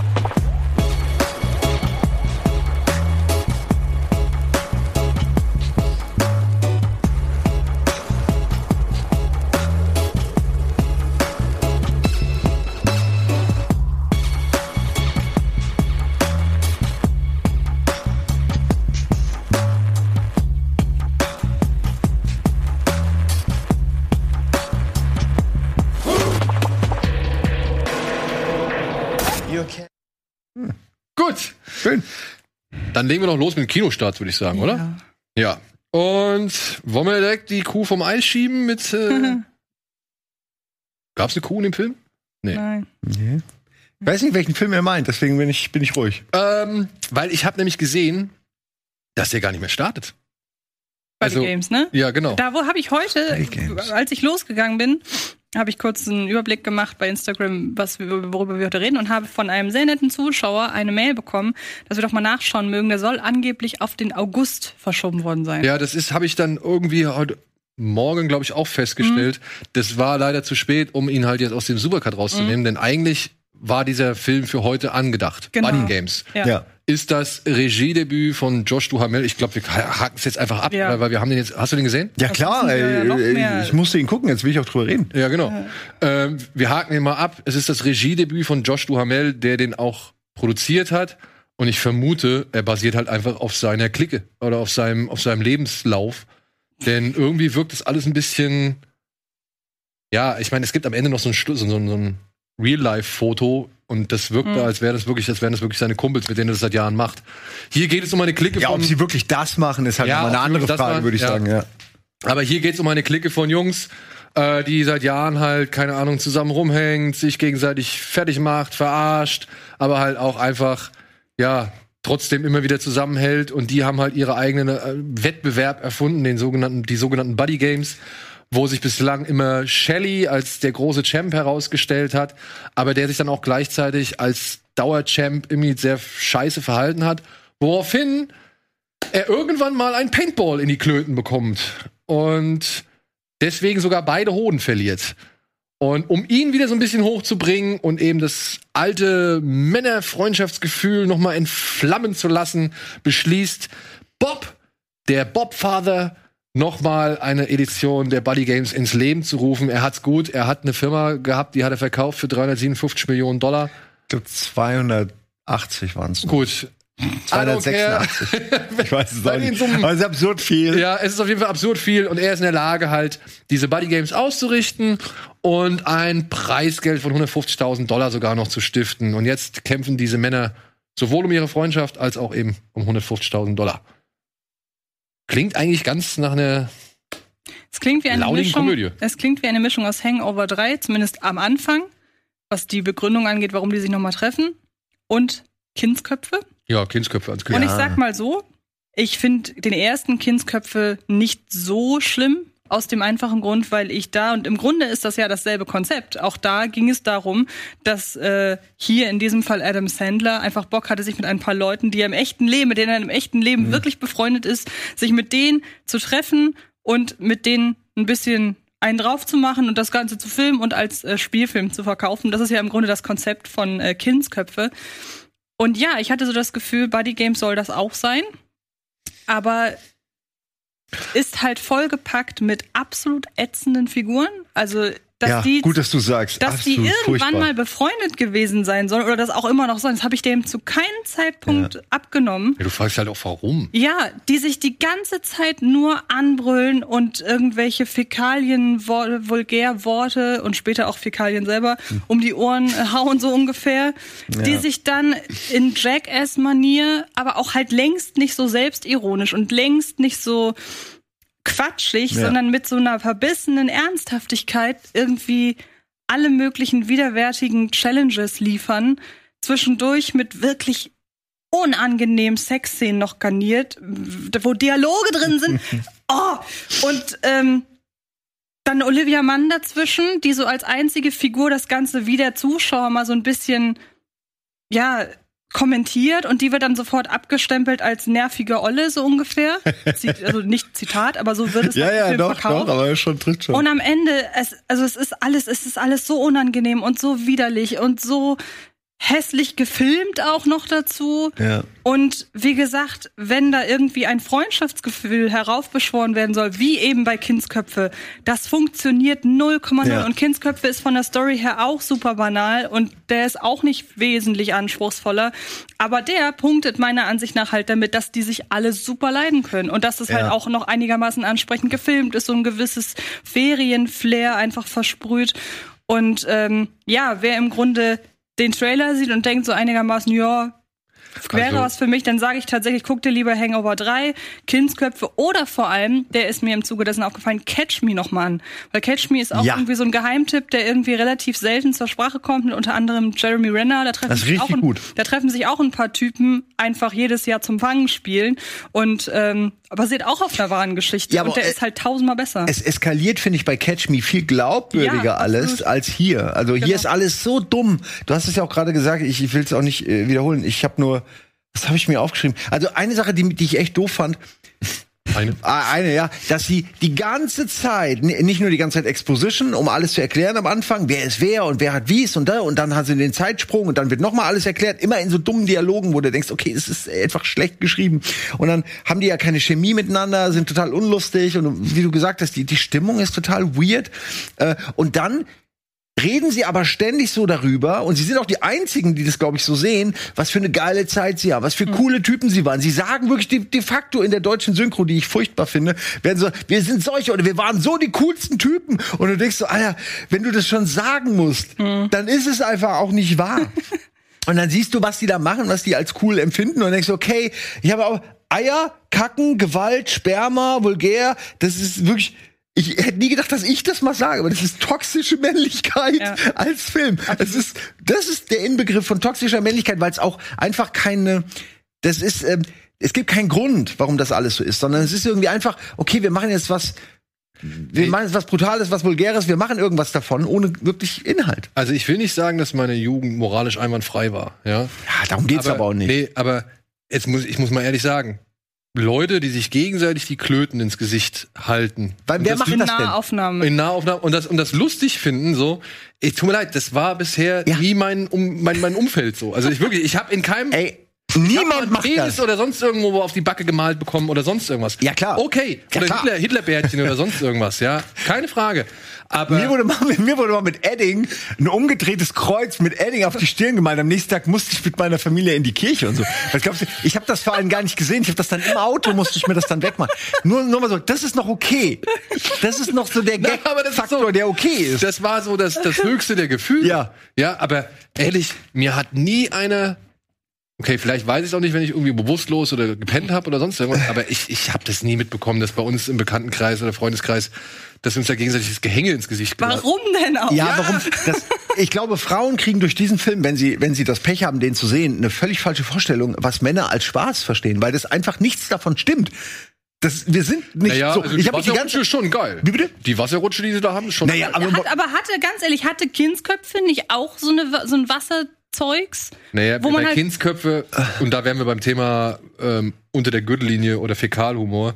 Bei Kindsköpfe hocken sie alle in den Pool und pinkeln alle rein und das Wasser verfärbt. Ja, ja, nein, es ging mir nur einfach darum, stimmt, da wie ähnlich die Zutaten einfach Ja, ja, sind. ja, und trotzdem, ich sag ja auch nicht, dass Kindsköpfe völlig frei ist von diesen unter der Gürtellinie Gags. Im Gegenteil, wie gesagt, der zweite, den finde ich grauenvoll. Ja, der zweite Aber wie gesagt, vergleicht trotzdem mal die Stimmung. Bei Kindsköpfe glaubt man doch, dass die gerade Spaß haben. dass das Freunde sind. ja, ja, genau, dass die, dass, dass das Freunde Ich mein, sind, ja. Die, die riskieren ja auch, wenn man mal ganz dumm ist, auch ihr Leben und alles. Das ist ja alles sehr riskante Spiele. Das machst du ja irgendwie, weil du halt Teil dieser Runde sein willst. Aber die Runde ist so unsympathisch. Ja. Das sind solche Mittel in die Bracken. Disco, Alter. Ich meine jetzt mal ehrlich, das alles daran ist, Mensch. alles daran ist. Äh, Eine Sache, die ich echt nicht verstehe: Der vermeintliche Hauptcharakter, der Gewinner, dem dann die Hoden irgendwie, ey, der ist so ein uninteressanter Typ. Also ich meine, das Casting ist ist unter aller Sau, finde Ja, ich. ja ey, vor allem, Ich meine, sehr ernsthaft. Also, das muss, sorry, aber der Leading Man muss doch irgendwo auch interessant Ja. sein Aber und sympathisch. frag- Das sind alles Psychopathen. jetzt frage ich dich, wer ist denn da eigentlich der Leading Man? Ja, Du hast ja. da diesen, hier, wie heißt der? Ich, ich würde Dan sagen, ja. Beck, Backedal oder Beckedal, so, ja. Wo du halt wirklich, da, da zeigen sie am Anfang die Vergangenheit. So. Und er hat den gleichen Schmierbauch, den er halt Genau. später auch hat, so, ja. Und wo, ich- wo ich mir denke, so, wem wollt ihr denn jetzt weismachen, dass der Typ irgendwie Jahre älter sein soll, ja? Hm. Und dann, ja, dann kommt der und eigentlich habe ich gedacht, okay, um den geht's. Ihn moralisch wieder aufzubauen. Ist ja eigentlich ein nettes Ding, dass die Kumpels sagen, pass auf, Ja. du brauchst einen Erfolg, wir wollen den Erfolg geben, aber Josh Duhamel macht's halt komplett falsch. Also dieser Bob Master, der, der bescheißt alle, verarscht alle, erzählt allen die Unwahrheit und wundert sich am Ende, dass die alle sauer sind. Ja, warum? Der andere, der ihm die Eier weggeschossen hat, soll gar nicht dabei sein, so, ja. Und dann die zwei Jungs, die sowieso immer nur so die Randerscheinungen sind, kriegen dann auch noch mal hier und da. Und am schlimmsten ist ja Dex Shepard, der Schauspieler. So, da fragt man sich, was soll denn jetzt bitte schön seine Rolle sein, dass er da irgendwie der Schauspieler ist, der nicht entdeckt wurde und keine Ahnung. Also, Und du eine hast das, Wandlung machen sie ja auch alle nicht durch. Nee. Also es geht nicht nur um den Vergleich des im Flashback und dann jetzt, sondern auch die ganze Story, die eigentlich bei so einer Handlung ja darauf ausgelegt ist, dass die alle eine Reifung durchmachen, auch im hohen Alter noch. Aber das gibt's ja nicht. Aber wenn die eine Reifung oder wenn eine Reifung oder was weiß ich, wenn als wenn er einen Film hingeht und sagt, am Ende die Reifung ist ja, häng ruhig mit deinen Kumpels ab. Scheißegal, dass du die Frau fürs Leben gefunden hast. Weiß ich nicht, wem das was bringen soll. Ja, eben, meine ich ja. Ja, da, ach Gott, da möchte ich gar nicht. Das ganze Ende macht's aber wirklich noch schlimmer eigentlich, Also- weil dann alles noch mal so dazukommt. Sie versuchen irgendwie Also die Geschichte. Film, ich, ich, ich habe ein bisschen das Gefühl, dass Herr Duhamel, und das ist jetzt aber auch wirklich nur von hier Mhm. geurteilt so, aber ich habe irgendwie so ein bisschen das Gefühl, als wollte er seine Scheidung von Fergie damit irgendwie verkraften oder verarbeiten so und sagen, ey, Hauptsache ich hab noch meine Jungs. So und und egal, ob ich jetzt irgendwie glücklich werde mit einem Naja, anderen Menschen ey, oder nicht. Die Aussage kann man ja verwandeln in Film, aber es ist halt einfach nicht gut passiert. Nee. Das ist halt, du er verstehst nicht, warum er die Leute der Frau am Ende vorzieht. Ich meine, er hat ja alles und seine Freunde sind alles Vollidioten. Also warum, warum hängt er so sehr an denen? Und meine Theorie ist, weil er halt viel besser ist als die alle. Und das weiß er. Also nicht, dass das jetzt der Also- große Twist in dem Film wäre, aber der, der, er ist reich, sieht gut aus, hat eine tolle Frau, hat einen Helikopter, lebt in der Villa. Die anderen sind alles Loser. Ja klar mit denen abhängen, weil, weil er da der, der King ist so. Das ist so eine, könnte man so interpretieren. Ja, aber er tut ja alles dafür, Es- um denen das Gefühl zu vergeben, Ja. dass, dass das alles keine Rolle spielt und er eigentlich nur mit denen zusammen sein möchte. Und man sich halt wirklich fragt, warum? Du könntest Olivia Mann haben und willst mit denen Jungs abhängen so oder so. Ja, vor allem ist Olivia Mann ja noch nicht mal so die Klischeefigur, die da auch in den Film, in so einen Film gepasst hätte. Die Klischeefigur der nervigen Ehefrau, die die ganze Zeit nur rumnörgelt. Das ist sie ja auch nicht. Die Ja. ist ja, wenn sie Zweifel äußert, dann ist das ja völlig normal, wie sie das macht. Und trotzdem wird sie so abgewatscht. Naja, aber letztendlich muss ich sagen, ob die Figur im Film ist oder nicht, ist eigentlich vollkommen Wumpe. Ja. stimmt. Weil letztendlich erweist sie sich als, ja, Frau Mann hatte zwei Tage Zeit, Ja. die haben wir halt Mhm. benutzt. Und danach musste sie halt wieder den Helikopter nehmen und nach Hause fliegen. So. Ja, Also, es ist wirklich nur, damit das Ganze so irgendwie so einen Anfang damit du und ein halt Ende hat. Namen aufs Cover, aufs Poster Auch, packen ja. kannst. So. Und dass mal eine Frau auch drin ist. Ich glaube, das ist auch wichtig, weil es Ja, ist schon aber- enormes Schwanzfest. Sorry, aber also selbst, also auch als Komödie ist es halt einfach nix. Das sind, das sind Gags. Ich hasse nichts mehr als Gags, die selbst nochmal erklärt werden. ja, wenn er jetzt sagt, der sagt zu dem einen, er kann ihm keine 10.000 Dollar leihen, die Frau fliegt mit dem Hubschrauber weg. Alles cool. Akzeptiere ich bis dahin als Gag. Aber dann hält der Typ nochmal an und sagt, und du kannst mir keine 10.000 Dollar leihen, deine Frau fliegt mit dem Hubschrauber weg. Ja, das habe ich gerade gesehen, du Arsch. So, also, wa- was, was Ja. soll das? Der, ja. Ja, egal, komm. Haben wir, wir haben viel zu lange Aber über diesen Film geredet. kurz Wie gesagt, Catch Me gucken. Auf jeden Fall. das würde ich auch be Von den, bestätigen. von den Filmen, wenn man die Wahl hat zwischen Grown-Ups, dem und Catch Me, ist Catch Me auf jeden Fall der dann sympathischste Grown-Ups, Film. Ja. dann nix, dann geh mal raus, einen Garten oder so und danach kannst du den Film gucken. Genau. Ich habe äh, ich hab mitgeschrieben, ich habe drei Lacher und fünf Cringe. Also Cringe gewinnt bei diesem Film, deutlich.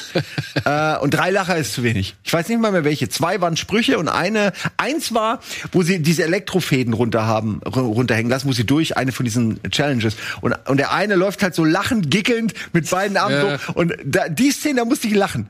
Das war die erste Szene und fast auch die einzige, wo ich wirklich lachen musste und auch nur, weil es irgendwie lustig aussah. Aber auch da wird ja, was Schröck gerade gesagt hat, erklärt nochmal. Ja, das ist alles gerade total und ich stehe total unter Strom. ja, man muss es nicht. Das hätte man Show, don't tell. Ne? Das Ja. meine ich. Ja. Exposition, da ist so viel.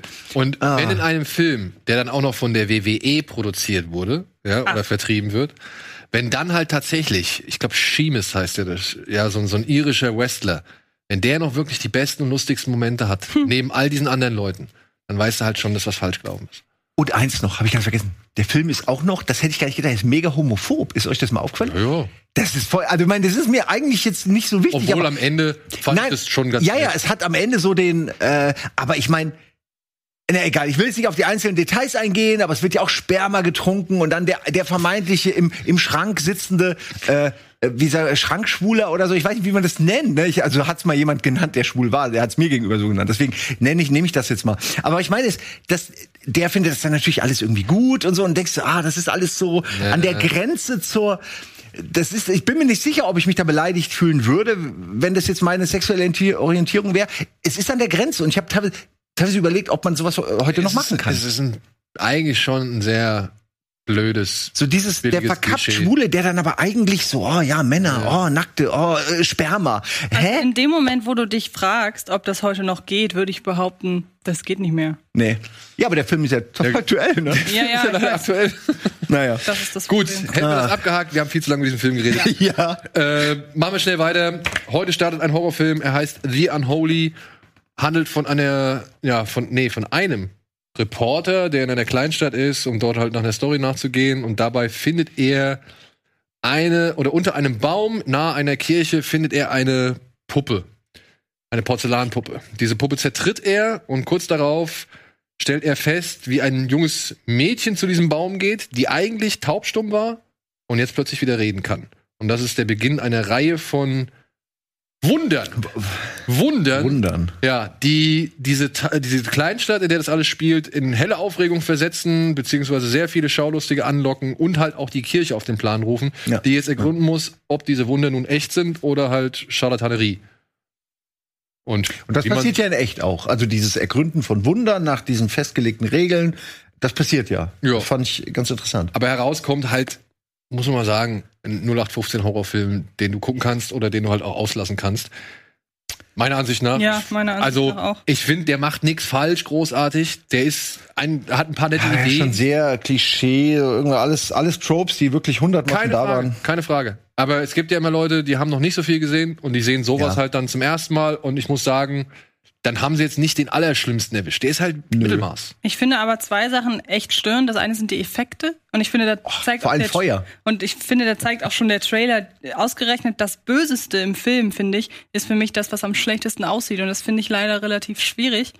Und Aber ich mochte das Design dieser von, ja, Kapuzengestalt. aber man hat ja gesehen, dass die nicht echt war. Und ich meine, eine Kapuzengestalt echt von einer Person zu spielen, ist jetzt eigentlich auch nicht so Ja. der Nee. Aufwand. Man hätte auch diese dieses Bild mit der Maske und diesen großen Augen, weißt du, Mhm. was ich meine? Das hätte man auch, sag ich mal, echt haptisch Ja. darstellen können, also Hand machen können. Und dann kommt halt noch hinzu, ich mochte eigentlich die Idee, und ich spreche da deshalb jetzt drüber, weil der Trailer da überhaupt keinen Hehl draus macht. Ich mochte die Idee, dass die tatsächlich mal etwas vermeintlich Gutes ergründen, denn es geht ja darum, ob das äh, Mädel äh, wirklich von der leibhaftigen Jungfrau Maria heimgesucht wurde, so gesehen. Aber es wird sehr, sehr schnell bereits erklärt, nee, es ist nicht die Jungfrau Maria, sondern ist ein etwas Böses, was man schon in tausend anderen Horrorfilmen gesehen hat. Und das finde ich so schade, weil ich finde immer, wenn der Film so ins Investigative geht, auch mit Jeffrey Dean Morgan, finde ich das eigentlich ganz interessant so. Und nicht nur das, ich fand auch den Aspekt cool, dass die Kirche, also ich hätte mich, weil irgendwann kommt in dem Film der Gedanke auf, sind Wunder eigentlich ja ein, ein Werk des Teufels, Mhm. weil sie halt eben ne, dich halt in die gläubige Richtung irgendwie ziehen und dich zum Gläubiger machen und dich halt verführen, so gesehen, weil du halt plötzlich was gesehen hast, was du halt für unwahrscheinlich hältst und dann, dann dafür überzeugt bist, dass es doch eine höhere Macht gibt. Aber in dem Moment, wo du halt eben diesen Glauben schon akzeptiert hast, bist du halt in der Falle.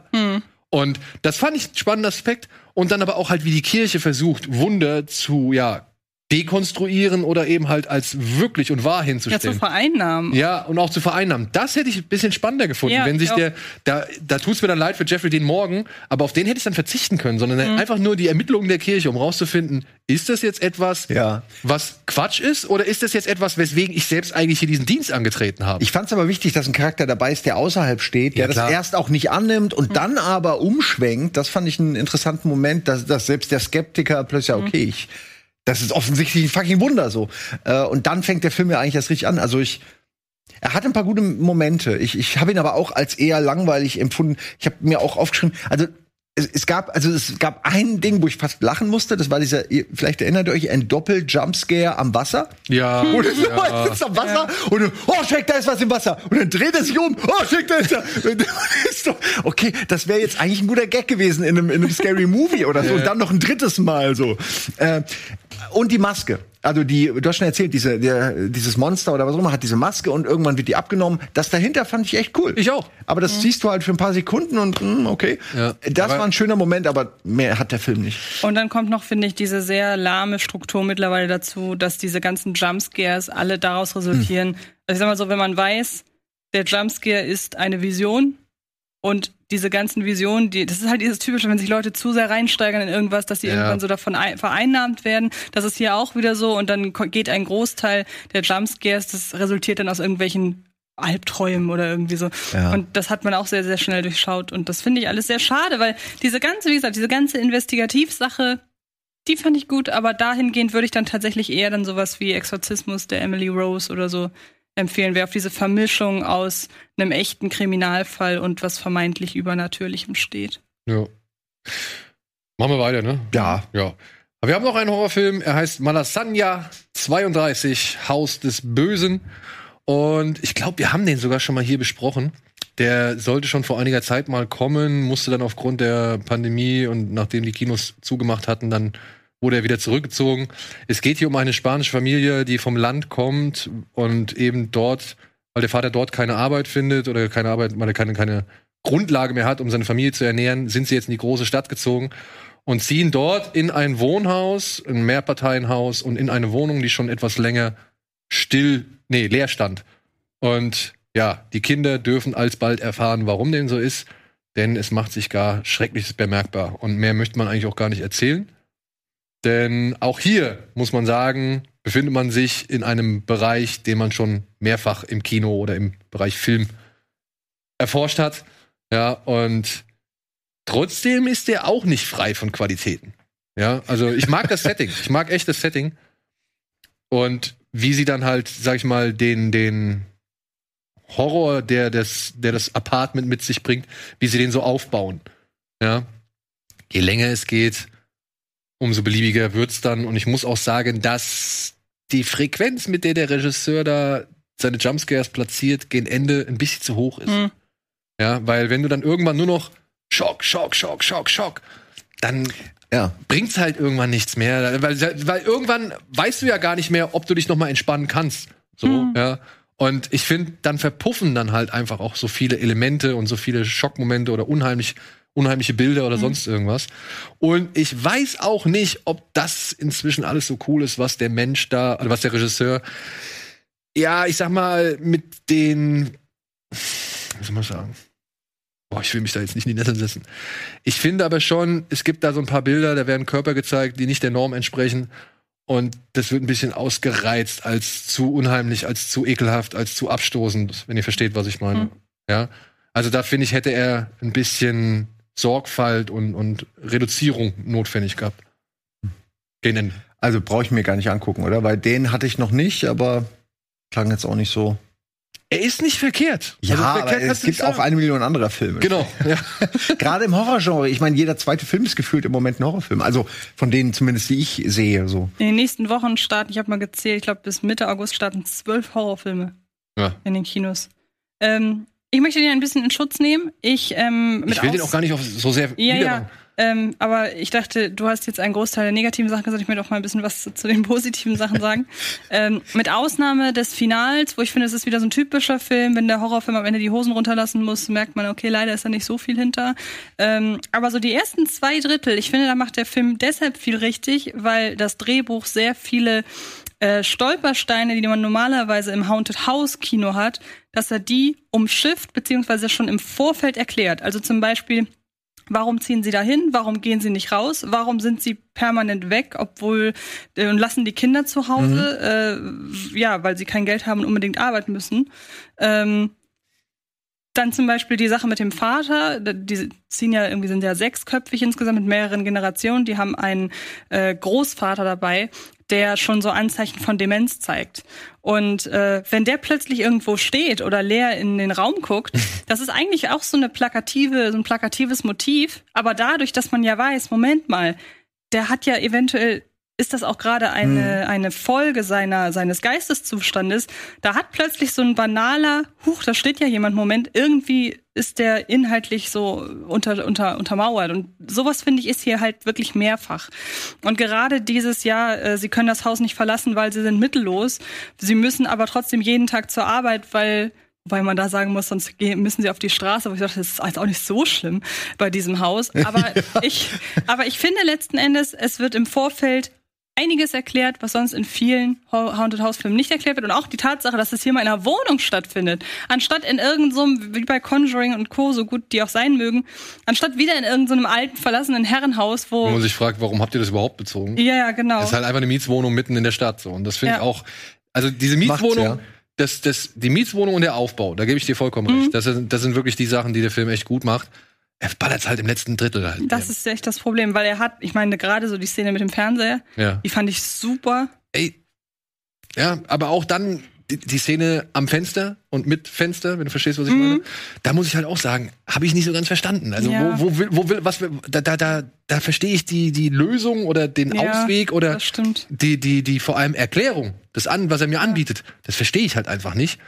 Und geh vers und versuch, wenn ich versuche, es mir zu erklären, dann fällt's halt doch relativ einfach aus. Und dann muss ich Mhm. sagen, ja, da hätte ich gerne ein bisschen was anderes gehabt. Aber wo ich gerade schon mal von Conjuring sprach, es gibt ein Wiedersehen mit einer Person, die wir eigentlich nur als ganz viele verschiedene Kreaturen kennen, nämlich der, der zum Beispiel den Slenderman gespielt hat, der den Crooked Man Stimmt. in Conjuring spielt. Das war gut. Ähm, der die Mama in Mama spielt, der spielt hier endlich mal in normaler menschlicher Gestalt den Hausmeister. Wie heißt denn der nochmal? Oh, ey. Jetzt erwischt Aber du weißt, wen ich Ich weiß, meine. wen du meinst, ja. Der Also das auch ist so in ein- Pan's Labyrinth, so ein ganz berühmter Ja, das ist- ähm, Creature. Nee, aber im Pan's. Labyrinth ist, Ah. glaube ich, Duck Jones. Oh, okay. Ja, ja, wollte ich gerade sagen. Das, Das ist nämlich der von äh, Okay, hier, leid. Ich hatte ähm, den auch da in. Verbindung gebracht. Ja, in, in Ein Pan Voyager. Ähm, Ja, genau. Star, von neuen Star, äh, Star Trek. Genau, das ist Doug Jones, aber Ah. der Mann, der Mann, der das Monster in, äh, beziehungsweise der halt äh, so viele Monster schon gespielt Mhm. hat, ähm, der ist auch mit der zweitberühmteste Okay. Name. Also das ist wirklich auch ein, ich, mir fällt er jetzt leider auch nicht ein. Es tut mir sehr leid, ich guck gleich nochmal nach. Pass auf, wir gehen einmal in die Werbung und ich guck nach, wie er heißt und dann melden wir uns gleich noch zurück mit einem Kinostart und dann noch ein paar Streaming-Tipps.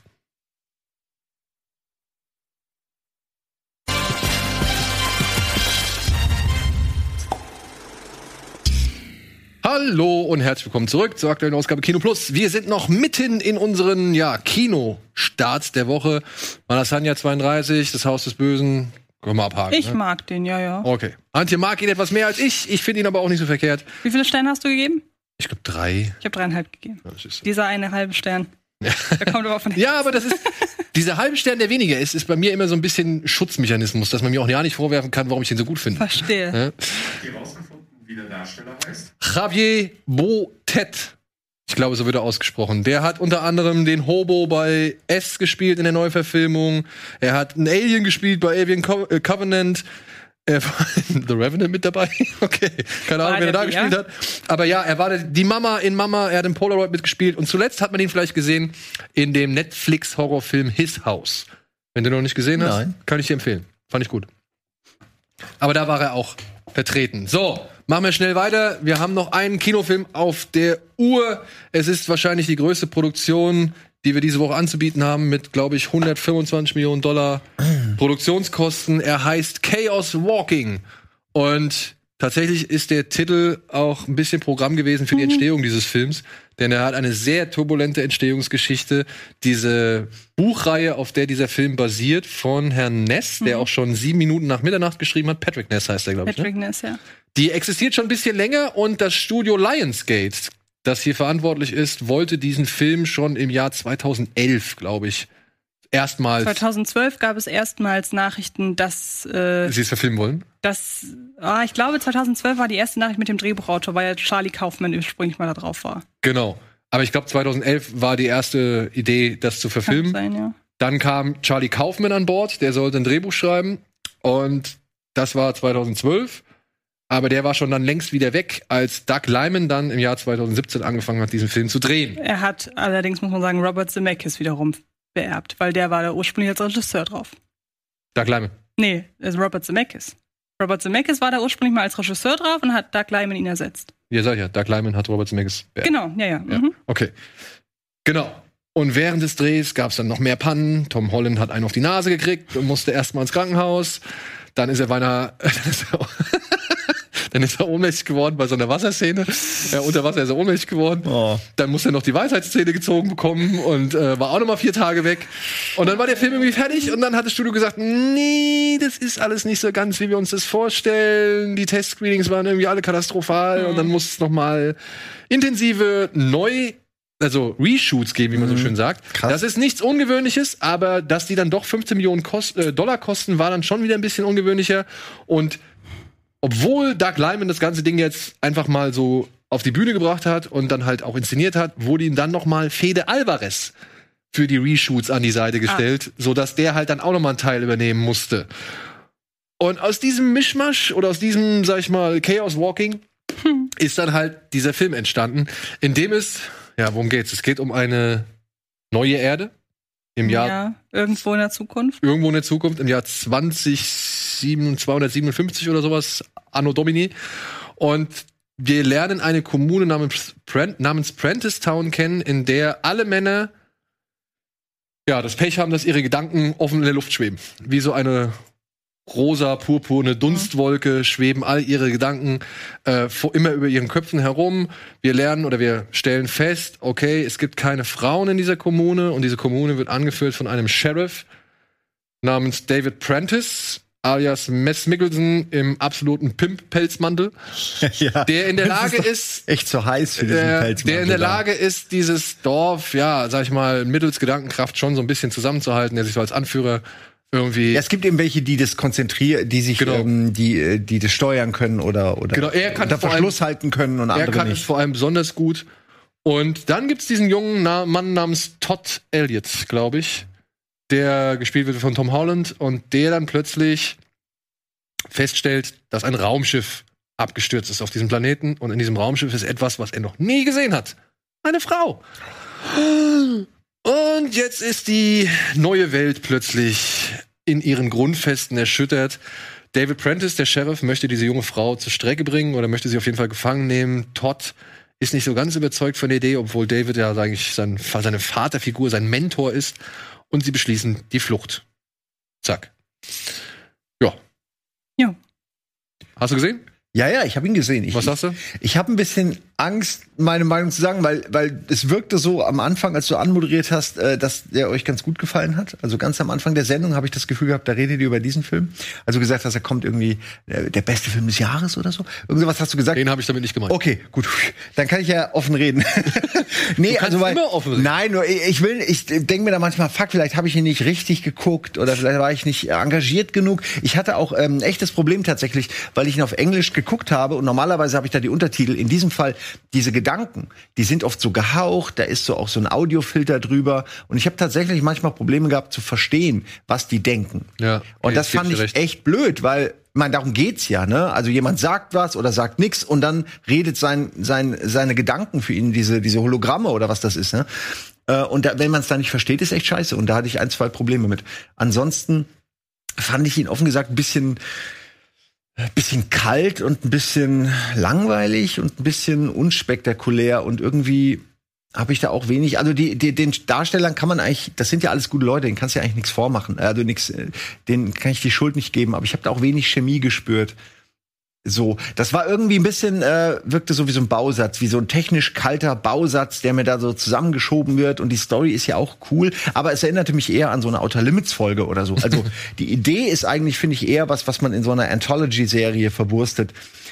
Ich fand für einen Film hat's irgendwie nicht gereicht. Vor allen Dingen dieses Klischee, natürlich rennen dann die Männer der Frau hinterher und versuchen sie irgendwie zu fangen oder so. Das hat sich alles für mich ein bisschen unglaubwürdig entwickelt, weil am Anfang war das ja noch nicht so. Es wird ja erst dazu. Und wie das dann dazu wird und alles, fand ich ein bisschen unglaubwürdig. Ich habe auch offen gesagt, das Ende irgendwie. Also für mich war das alles so ein bisschen banal. Anders kann ich nicht. Aber für die Größe, die es hat und diese Epik, für hat's mich wenig emotional mitgenommen. Also ich finde erstmal, dass man dieses Drehchaos den Film nicht unbedingt anmerkt. Ich finde, der hat viele Schwächen, aber die sind für mich nicht darauf zurückzuführen, dass also ich käme jetzt nicht auf die Idee, dass der so eine schwierige Geschichte hat. Ich finde, es gibt Filme, da merkt man das mehr. Ähm, ich fand ihn insgesamt auch besser. Das liegt zum einen an der Welt, weil ich das tatsächlich mal mochte, dass man eine Zukunftsvision geschaffen hat, die aber so reduziert ist. Also man hat jetzt nicht wieder einen Blade Runner beispielsweise oder jeden äh, in Oblivion, wo man halt so eine technikfixierte Welt irgendwie hat und wo man halt und da ist noch äh, irgendwie ein Hologramm und da sind noch irgendwie Lichter, Mhm. keine Ahnung, große Hochhäuser und man hat eigentlich fast schon so ein Western Schrägstrich Mittelalter Setting, so ganz ganz reduziert ähm, und das mochte ich erstmal schon, so eine ganz andere Art der Zukunftsvision, wo man aber dann zwischendurch auch futuristische Elemente hat. Also wenn dann da plötzlich dieses Raumschiff liegt, das finde ich sehr detailreich ausgestattet ist, das halt auch wirklich ja, eine Haptik hat. Also man hat ja wirklich das Gefühl, das liegt da so mitten im Wald in der eigentlich fast schon rückständigen Welt, die da man präsentiert bekommt. Ich finde, das waren, oder es gibt auch eine Szene, wo ein Alien gezeigt wird. Ähm, ich finde, das sind dann so Momente, die haben mich irgendwie gekriegt, weil ich dachte, okay, eigentlich ist das eine normale Welt so, aber irgendwie hatte das so eine schöne, war so schön vage, was für eine Welt das gerade ist.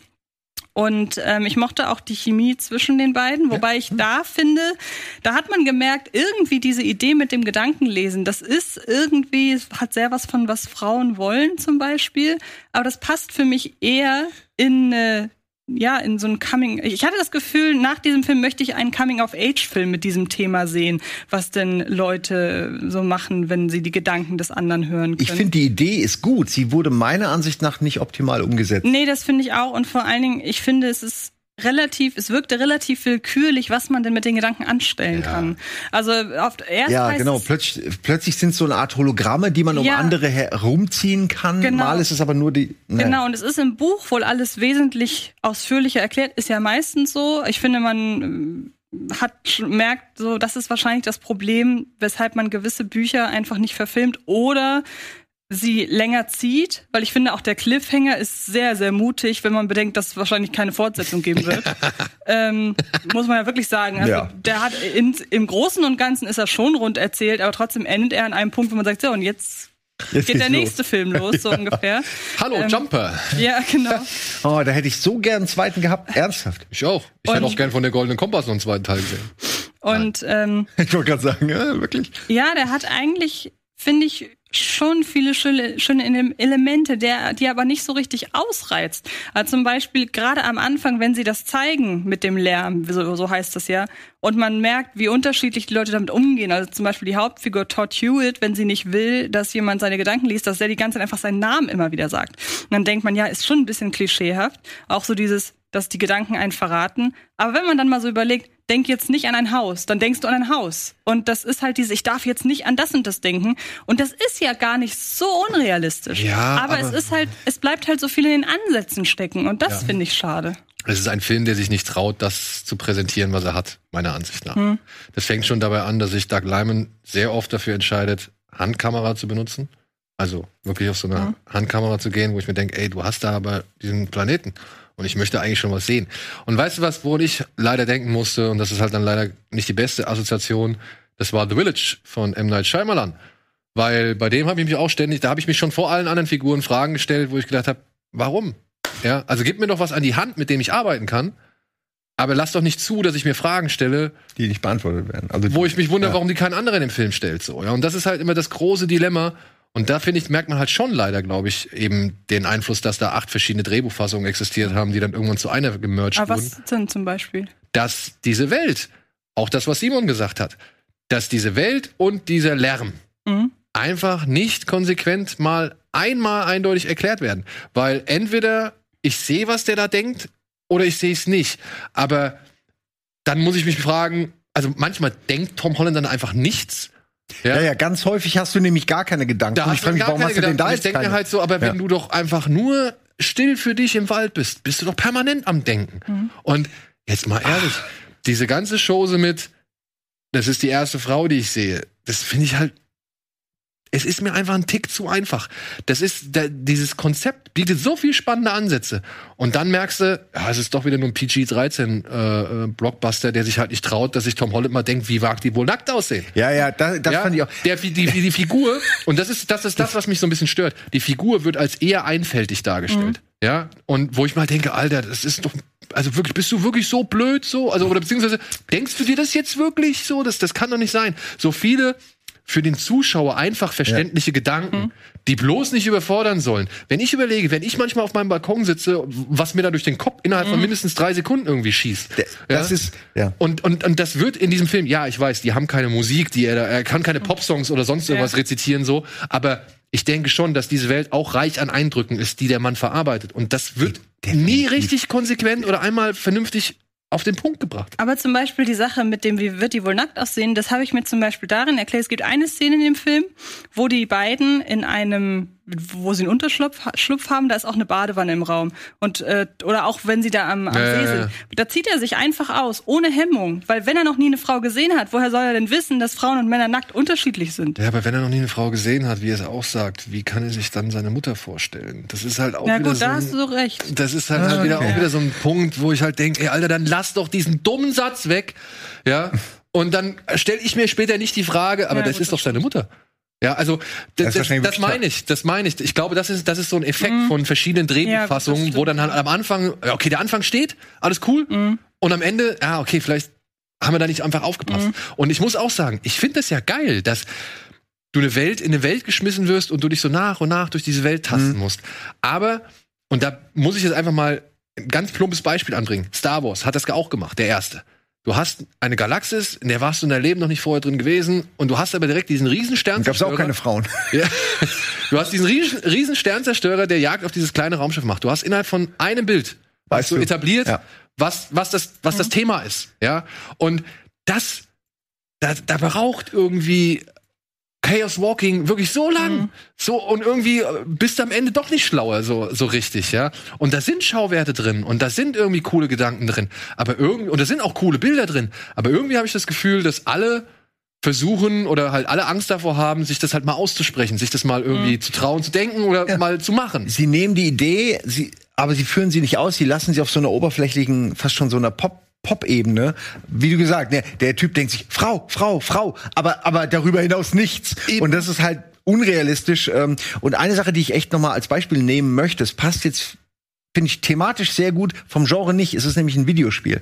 Aber es ist, äh, heißt äh, Hellblade Senua's Sacrifice. Das ist eine so eine Wikinger-Kämpferin und die ist alleine und die hat eine psychische Krankheit. Ich, ich sage jetzt mal Schizophrenie, ich weiß aber nicht genau, was das Krankheitsbild ist, aber sie hört eben ganz viele Stimmen. Sie hört ihren inneren Monolog in einer äh, ja in einer Komposition sozusagen den ganzen während man spielt die ganze Zeit. Und es ist so gut gemacht das ist so unfassbar gut gemacht dass ich jedes Mal denke fuck so hättet ihr es machen müssen. Dieses Spiel zeigt es so viel besser. Guckt euch den Trailer mal an oder so zum Spiel dann wisst ihr was ich meine. Du hast eine laute Stimme, die säu äh, eine laute Stimme, die, die dich anbrüllt, dann hast du was säuselndes, dann hast du jemanden, der auf deiner Seite ist, dann hast du wieder jemanden, der nicht auf deiner Seite ist. Der innere Monolog besteht ja aus vielen verschiedenen Stimmen. Und das haben die halt total runtergedampft auf Frau, Frau, Frau.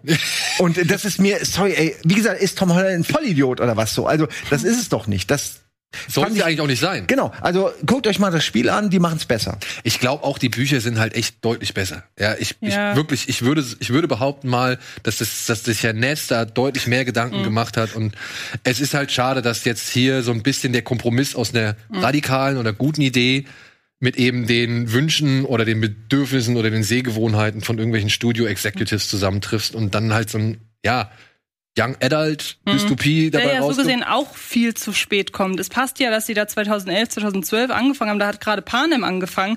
Aber mittlerweile, wir sind ja schon nicht mehr nur am Endpunkt des Hypes. Der ist vorbei. Der ist vorbei. Jahr. Und ähm, ja, ich glaube halt auch, dass es kein Film ist, der den Hype wieder beflügelt, sagen Nee, wir mal so. glaub ich auch nicht. ähm, Was Ja. eigentlich schade ist, weil ich mag die Idee, die dahinter steckt. Ja, ich auch, mag total. die Idee, die dahinter steckt. Damit hätte man echt was machen können. ja. Und mit den Darstellern hätte sie auch echt was machen können. Aber Daisy Ridley, die ernsthaft wieder durch ein riesen Raumschiff kraxelt, Leute. Aber man muss halt überlegen, Patrick Ness, der kann ja eigentlich die Gefühlswelt junger Menschen sehr, sehr gut auf den Punkt Will ich auch bringen. gar nicht Deshalb äh, glaube ich halt wirklich, dass da auch viel bei der äh, ja, Transkription auf die Leinwand. Ja. Gefühlswelt junger Menschen, da sind wir beim guten Stich, Stichwort. Äh, stream it, bitte. Das war geplant. Wobei,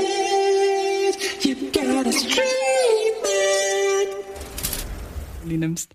Was mit die das wäre auch Nein. unholy, ja. So, liebe Leute, wir müssen jetzt ein bisschen auf die Tube drücken. Wir haben uns ein bisschen verquatscht. Aber ich glaube, das können wir schnell abhaken, denn ich glaube, wir sind sehr einig, was diesen Film angeht. Heute auf Disney, nee, morgen. Morgen. Morgen auf Disney Plus startet Luca. Ja. Das ist der neue Pixar-Film. Und ich muss sagen, es ist für mich einer der schönsten Filme des Jahres. Das war der Film, von Ja. dem du. Ja. Ich finde den ganz toll. Es geht hier um einen kleinen Fischjungen, der eines Tages feststellt, oh, er kann ja an der Oberfläche irgendwie existieren. Und er wird von einem anderen Fischjungen namens Alberto, äh, wird er, wie heißt, wie heißt er nochmal? Wie heißt er noch? Nicht. Egal. Auf jeden Fall, Alberto ist ein Fischjunge, der schon längst die Oberwelt erkundet hat. Und der versucht ihm halt, sag ich mal, davon zu überzeugen, mal mit an Land zu gehen und den ganzen Spaß, den man da oben machen kann, irgendwie mit auszureizen. Und zeigt ihm auch gleichzeitig, beziehungsweise vermittelt ihm auch gleichzeitig die Liebe für eine Vespa. Ja? Vespa. Für eine Vespa.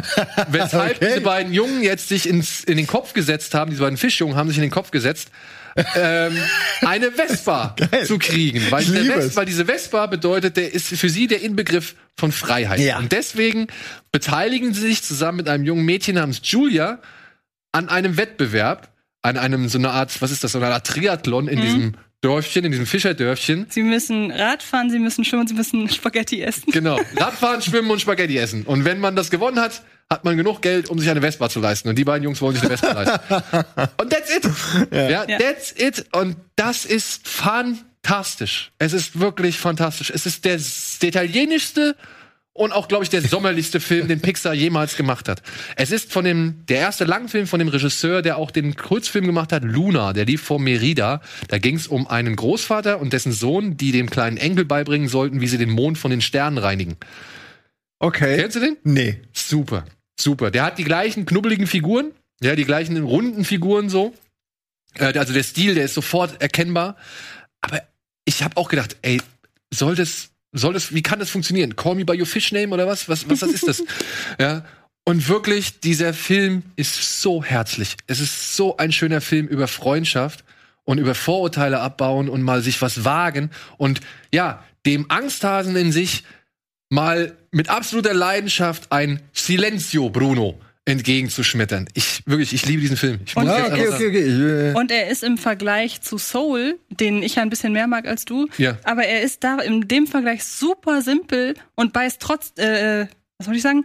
Und büßt, nicht beißt, büßt trotzdem überhaupt nichts an Herzlichkeit und auch Cleverness ein. Gar nicht. Weil auch da wieder am Ende eine Entscheidung kommt. Ich sag mal so, ich habe ich hab den Film nicht auszählen können, so Nee, in seiner auch nicht. ganzen Art. Obwohl er eigentlich auch hier, man kann nicht sagen, der hat einen großen Twist, oder? Nein, gar nicht. aber irgendwie auch da wieder, obwohl er eigentlich äh, von der Art der Animation eher wieder kindlich wird, wenn man das mit anderen Pixar-Filmen vergleicht, ist er wieder sehr reif in seiner ganzen Art. Aber halt genau das Gegenteil zu einem Soul beispielsweise. Nicht verkopft und gar nichts.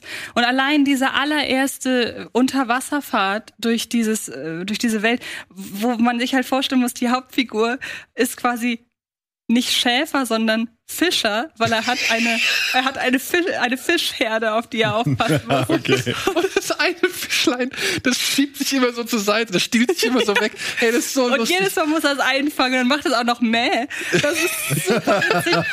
Und was ich wirklich sagen muss, ähm, da spricht den Bösewicht, spricht Giovanni Zarella. Und das macht der so fantastisch. Also ich habe eine ganze Zeit lang gedacht, das wäre Rick Cavanian. Ich habe die ganze Zeit gedacht, also ich habe, ich wusste, dass er mitspricht und dachte mir, wenn man drauf achtet, dann hört man ihn auch. Aber da muss man echt sagen, in den meisten Fällen, wenn Pixar sagt, wir nehmen mal Schauspieler, die Figuren sprechen sollen, oder Disney, die ja zum Beispiel hatten ja Andreas Burani in Baymax beispielsweise, oder ist ja nicht so oder so, Zarella ist nicht der erste. Aber in den meisten Fällen merkt man nicht, dass das keine ausgebildeten Synchronsprecher sind, sondern das ist wirklich richtig gut. Und ähm, ja, Ja. fantastischer Also Film. muss ich auch sagen. Wie heißt der, wie heißt der, wie heißt der Bösewicht? U, U, U, Uberto oder irgendwie weiß es sowas? nicht, aber auch so ein typisch italienischer Ja. Name.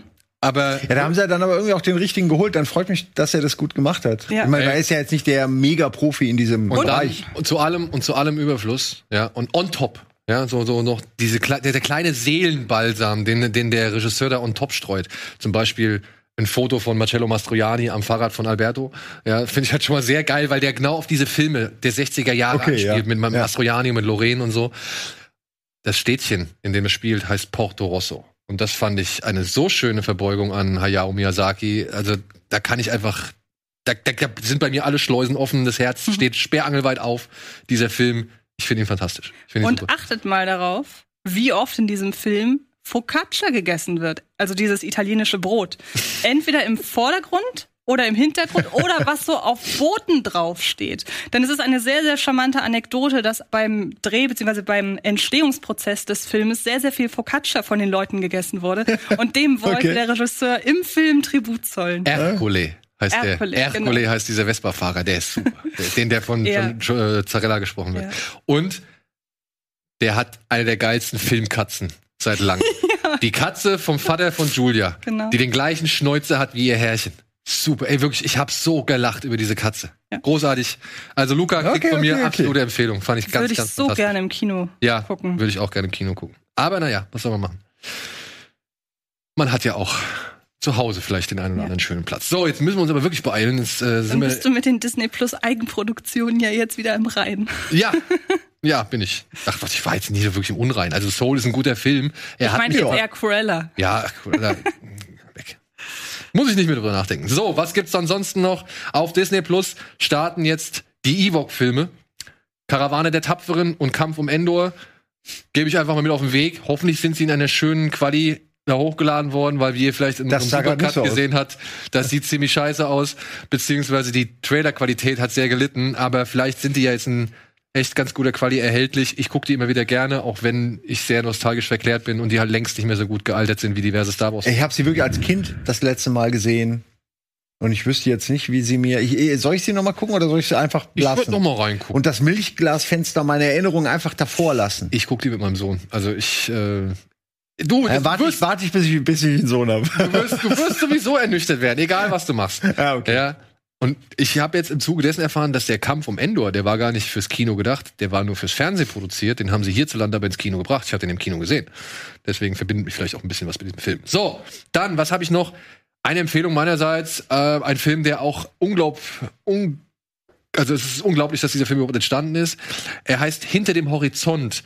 Ähm, Im Original May Dream Come True, glaube ich, heißt er mit Robin Williams Ja. und Annabella Sciarra, wo es darum geht, dass Robin Williams einen Mann spielt, der einen Autounfall hat und daraufhin ja in ein Jenseits gerät, das er sich wie das Bild, das seine Frau mal gemalt hat, vorstellt. Also er ist so gesehen im Gemälde seiner Frau und versucht jetzt halt irgendwie zu seiner Frau durchzudringen, weil die beiden verbindet halt doch schon mehr als nur Leid. Die beiden haben ihre Kinder verloren, also zwei gemeinsame Kinder verloren und jetzt, wie gesagt, äh, ist er gestorben und er will sich nicht damit abfinden, dass dass ja, dass er nicht mehr mit ihr irgendwie zusammen, weil er ist davon überzeugt, sie ist seine Seelenverwandte, sie ist sein Seelenpartner und deswegen setzt er alles dran, irgendwie wieder mit ihr zusammenzukommen.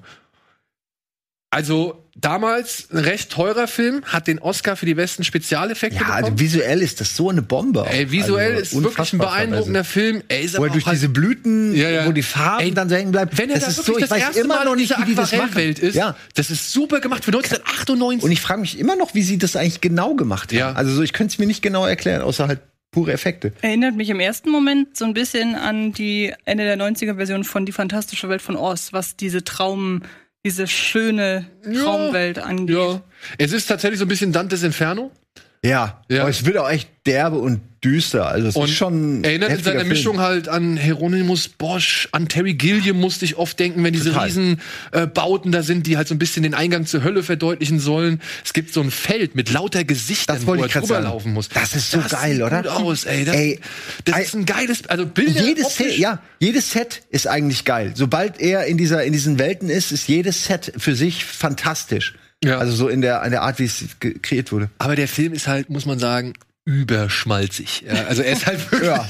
er ist, er ist Ja, aber Kitsch. wieder, er ist- er ist Kitsch, er ist Drama pur. Also er wirklich, er ist. Man kann sagen, er ist ja schon ziemlich also vom Thema er ist ja schon derbe. Es geht ja, Ja. um Selbstmord und, und was, Und, was und, und ja, Religionen glauben, was danach passiert. Und Ja. Ver Verdrängung und so weiter. Also ist alles drin. Und er lässt das Thema auch nicht so außen vor, sondern er geht da wirklich tief rein und versucht zu interpretieren, was theoretisch was dahinter stehen könnte sozusagen, ne? wie man dazu kommt zu den Situationen in diesem Film. Ich will das nicht spoilern, aber es fand ich auch mega stark, Ja. weil sich nicht darauf so, ja, das also es, verlässt sich nicht auf dieses religiöse Thema Gott und äh, Himmel und Hölle. Obwohl es schon religiös geprägt ist, es ist ne, mit der geprägt. Vorstellung. Definitiv. Ich meine nur, es findet einen völlig anderen, es geht dann woanders hin einfach. ja. Es geht, finde ich, in eine, in eine spirituellere Ebene, wo man eben auch sagen kann, das kann auch jemand interessieren, der jetzt nicht an, der jetzt nicht gläubig ist, sag ich mal. Ja.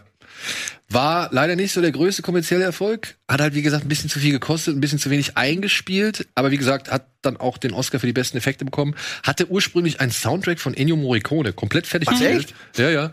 Der dann aber komplett durch Michael Caine's Soundtrack oder Score ersetzt worden ist. Und also, falls du den nicht gesehen hast, würde ich eine vorsichtige Empfehlung aussprechen, weil das ist so ein Film, sowas würdest du heute Ja, der sieht sehr, sehr schön aus. komplett computeranimiert haben, zum einen. Und ich glaube, heutzutage hätte keiner mehr die Eier, so viel Geld in so einen Film zu investieren, um ihn dann ins Kino zu bringen. Der ja, ist experimentell an manchen Der- Stellen, ja. ja. Ähm, Ah, guck den echt mal. Der Robin Williams und so, der ist, glaube ich, nah dran an, an der echten Gemütswelt manchmal Ja, ja. von Robin Williams. Und der Regisseur sollte eigentlich mal Alien 3 machen und ist davon abgesprungen, um dann den Film zu machen. so, ja, was haben wir noch? Scare, nee, haben wir noch einen Streaming-Tipp? Äh, hinter dem Horizont. Ach ja, auf Netflix startet ein Film, auf den habe ich Bock, der heißt A Family. Ist ein bisschen irritierend, der heißt im Original eigentlich Yakuza and the Family und soll mal ein ziemlich anderes Bild auf die Yakuza werfen. Es geht hier um einen jungen Mann, der hat in der Jugend Scheiße gebaut und äh, kommt dann halt mit der Gangsterbande in Kontakt. Dann passiert aber etwas und er verliert den Kontakt zur Gangsterbande und irgendwann gründet er sein eigenes kleines Mini Gang-Ding so. Und muss sich dann aber halt mit neuen Herausforderungen äh, zurechtfinden. Und das behandelt auch so ein bisschen die japanische Gesellschaft, wie sie halt zum Beispiel mit Ex-Gangstern umgeht. Weil in Japan gilt es zum Beispiel, wenn du mal ein Yakuza warst, ähm, das habe ich halt gelesen, wenn du ein Yakuza warst und bist ausgestiegen, also bist du ein richtiger Aussteiger, darfst du trotzdem fünf Jahre kein eigenes Konto eröffnen. Und deine Familie und so weiter werden halt auch wie Aussätzige behandelt. Also das ist, das greift dieser Film wohl auf. Er spielt zwischen 2019, nee, zwischen 2009 und 2019, greift also so zehn Jahre innerhalb des Yakuza-Umfelds auf und beleuchtet sowohl halt eben den Alltag dieser Ja- Yakuza in der Gesellschaft, wie aber auch halt das Leben in diesen Familien und in der Gangsterfamilie an sich. So, und da habe ich ein bisschen Bock drauf. Jo. Und dann haben wir noch eine DVD und eine Blu-ray. Scare Package heißt die. Kommt jetzt raus, ist eine kleine Anthologie-Geschichte über einen Videothekar, der arbeitet in einer runtergewirtschafteten Videothek. Stellt trotzdem noch jemand an, der aber keine Ahnung von Horrorfilmen hat oder beziehungsweise sich noch nicht so gut in, in den, im Genrebereich auskennt. Und dem erzählt er dann halt so sieben Geschichten, die halt ähm, das Horrorgenre darstellen sollen und die Mechanismen des Horrorgenres. cool. Das guck ich. Scare Package ist ab morgen auf DVD und Blu-ray erhältlich. Cool. Hast du schon und gesehen? Noch nicht gesehen, noch nicht gesehen. Aber ich habe halt Kritiken gelesen und die sind klar billig und so weiter immer, aber trotzdem wäre es auch alles nicht so schlecht. Cool. Ja. So, jetzt haben wir glaube ich noch eine Texttafel. Können wir die noch einblenden? Wir haben noch ein paar Mediathekentipps. Haben wir die? Haben wir das? Ja, wunderbar. In den Mediatheken nochmal anlässlich der EM zu empfehlen, hatten wir hier auch schon mal besprochen. Schwarze Adler ist gerade in der ZDF-Mediathek äh, erhältlich über halt afroamerikanische Nationalspieler und auch Afrika äh, afroamerikanische Fußballer in Deutschland. Ähm, Habe ich gesehen, hat mich am Anfang nicht interessiert. Also ich dachte, das interessiert mich nicht so wirklich und muss sagen, ich war am Ende echt ergriffen. Dann in der ARD-Mediathek ist noch Mein Bruder heißt Robert und ist ein Idiot erhältlich. Den wollte ich jetzt mal für unsere Arthouse-Fans und für Leute, die sich mit Heidegger und Zeit auseinandersetzen wollen, noch mal als kleinen Tipp mit auf den Weg geben. Ich glaube, Wolfgang ist ziemlich überzeugt. Ich glaube, du fandst ihn ziemlich furchtbar. Kann das sein? Ich möchte nicht über den Film reden. Alles klar. Das erklärt, das ist immer wieder spannend. Deshalb wird er bei mir auf der Seite gerade so geklickt. Daran kann ich immer ganz gut erkennen, welche Filme wohl gerade irgendwo in welcher Mediathek oder im Fernsehen laufen. Ja, oder das ist so. ja schon ganz gut. Und dann gibt's auf Arte noch eine Dokumentation über Jodie Foster. Ich finde, die kann man sich immer mal schön reinziehen, so zwischendurch diese ganzen Dokus zu den Filmemachern, die sie in letzter Zeit hatten, auch Blade Runner und Indie und so weiter. Ich habe die mir jetzt alle angeguckt. Big John, das letzte über John Carpenter, das war auch gut. Und dann gibt es noch der Giftanschlag von Salisbury, sagt man das so?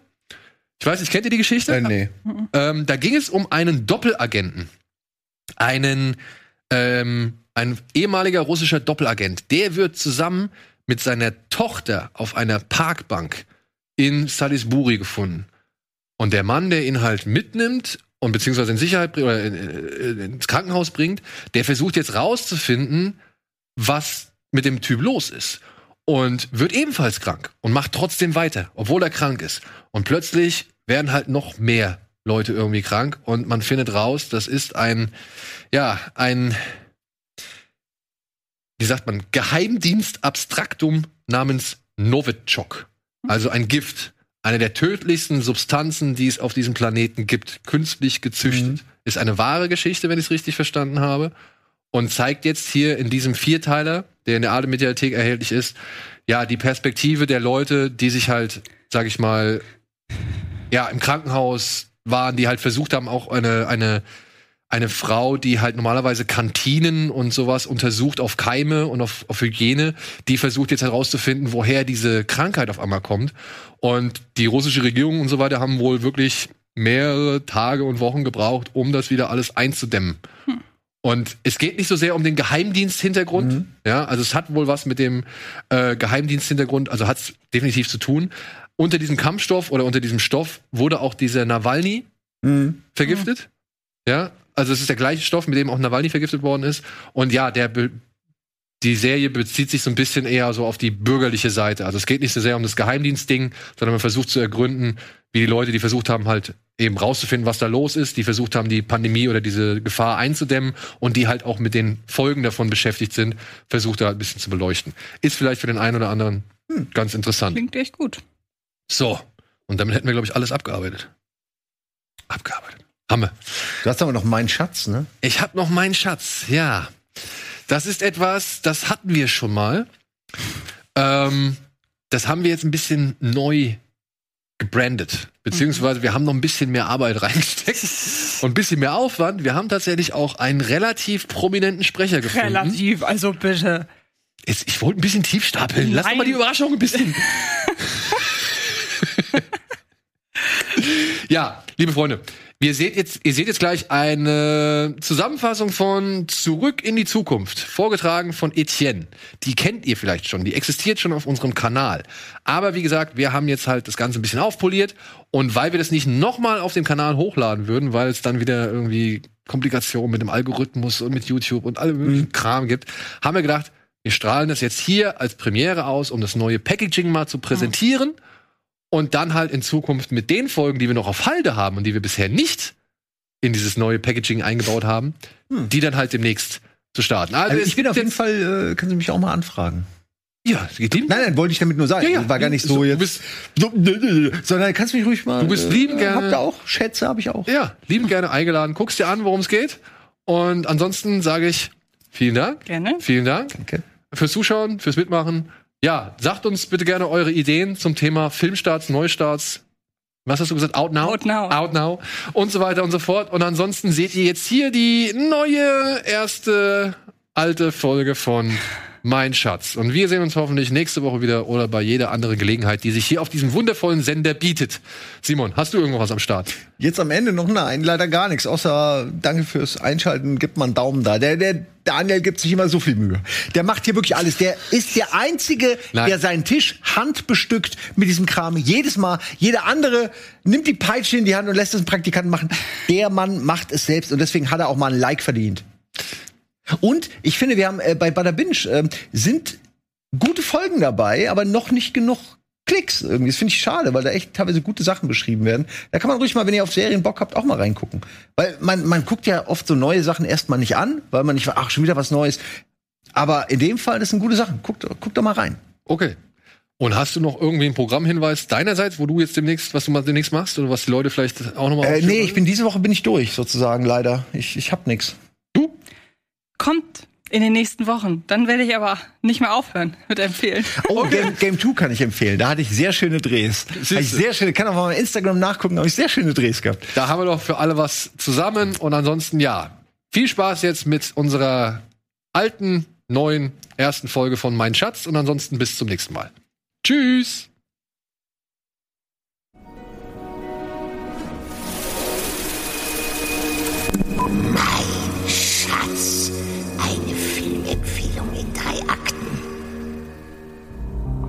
Mein Schatz im Genre Zeitreisefilm ist Zurück in die Zukunft.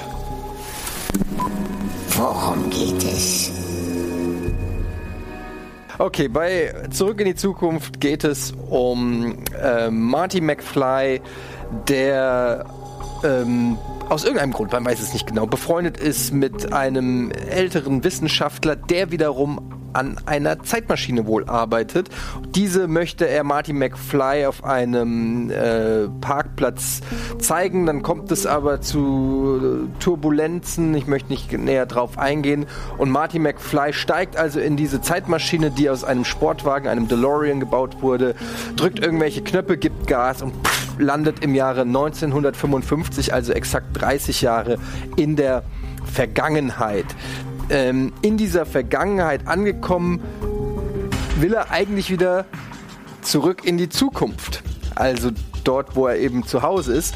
Ähm, das Interessante aber an diesem Setting ist, dass Marty McFly sich sozusagen in der Jugend seiner Eltern befindet. Also er ist am gleichen Ort, wo er in die Zukunft gereist ist, ähm, nur eben 30 Jahre früher. Und dort ist eben dann zum Beispiel seine Mutter noch eine ja, Teenagerin, kann man das so sagen, eine äh, junge Frau, ähm, die wiederum seinen Vater noch gar nicht getroffen hat. Er ist noch gar nicht auf der Welt. Und ähm, ich will es jetzt nicht überkompliziert machen, aber um zurück in die Zukunft zu kommen, muss er quasi dafür sorgen, dass sein Vater und seine Mutter sich ineinander verlieben. Ähm, sonst ist die Zukunft, in die er reist, nicht mehr die, aus der er herkommt. Es klingt so kompliziert, wenn man es so zusammenfasst, aber es ist eigentlich eine relativ überschaubare Story. Das ist die Prämisse. Und worum geht es eigentlich? worum geht's eigentlich? Naja, eigentlich geht es äh, um vielleicht die Zeit, wie sie mal war, also wie vielleicht ein, ein Jugendlicher aus den 80er Jahren auf die Welt der 50er Jahre reagiert und aber dann auch ein Stück weit feststellt, dass auch wenn die Techniken andere sind, die, Techno die Technologien und alles, vieles aber doch einfach sich immer wiederholt. Gerade wenn es um die Liebe geht, ähm, wenn es um das Zwischenmenschliche geht, ähm, ist es eigentlich egal, in welche Zeit, auch in den nachfolgenden äh, Teilen, Marty McFly reist. Es gibt einfach, und das ist ja auch ganz stilistisch rausgearbeitet, gewisse Punkte, die immer gleich sind. Ähm, und das ist einerseits das Schöne, es gibt sehr viel Neues immer zu entdecken und andererseits freut man sich aber natürlich auch immer wieder auf das Bekannte in anderen Epochen. Ähm, man sieht die äh, Vorfahren, die gewisse Trademarks haben, die die Nachfahren dann eben auch sozusagen vererbt haben. Man sieht äh, Vorläufer von Technologien, die dann im Jahr äh, in den 80er Jahren gewisse Entwicklungen genommen haben, in der Zukunft weitere Entwicklungen genommen haben. Äh, zum Beispiel sei das Skateboard erwähnt. Ähm, und so sieht man wirklich ähm, die Welt durch verschiedene Augen der verschiedenen Epochen. Und das macht es unheimlich spannend und es ist ähm, eine unfassbar lustige Zeitreise durch die äh, Epochen der Menschheit. Was ist dein Magic Moment?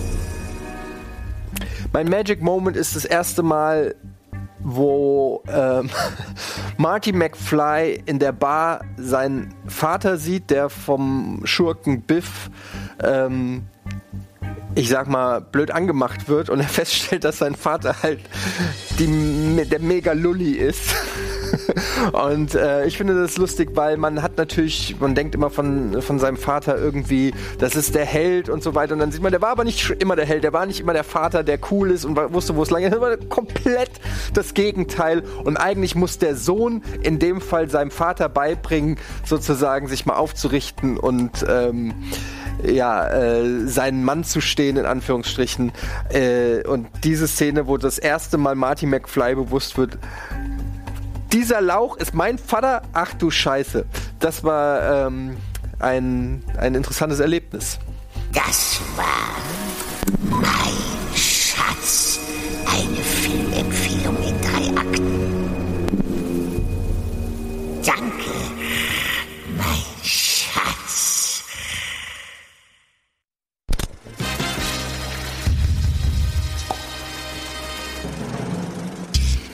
Diese Sendung kannst du als Video schauen und als Podcast hören. Mehr Infos unter rbtv.to/kinoplus.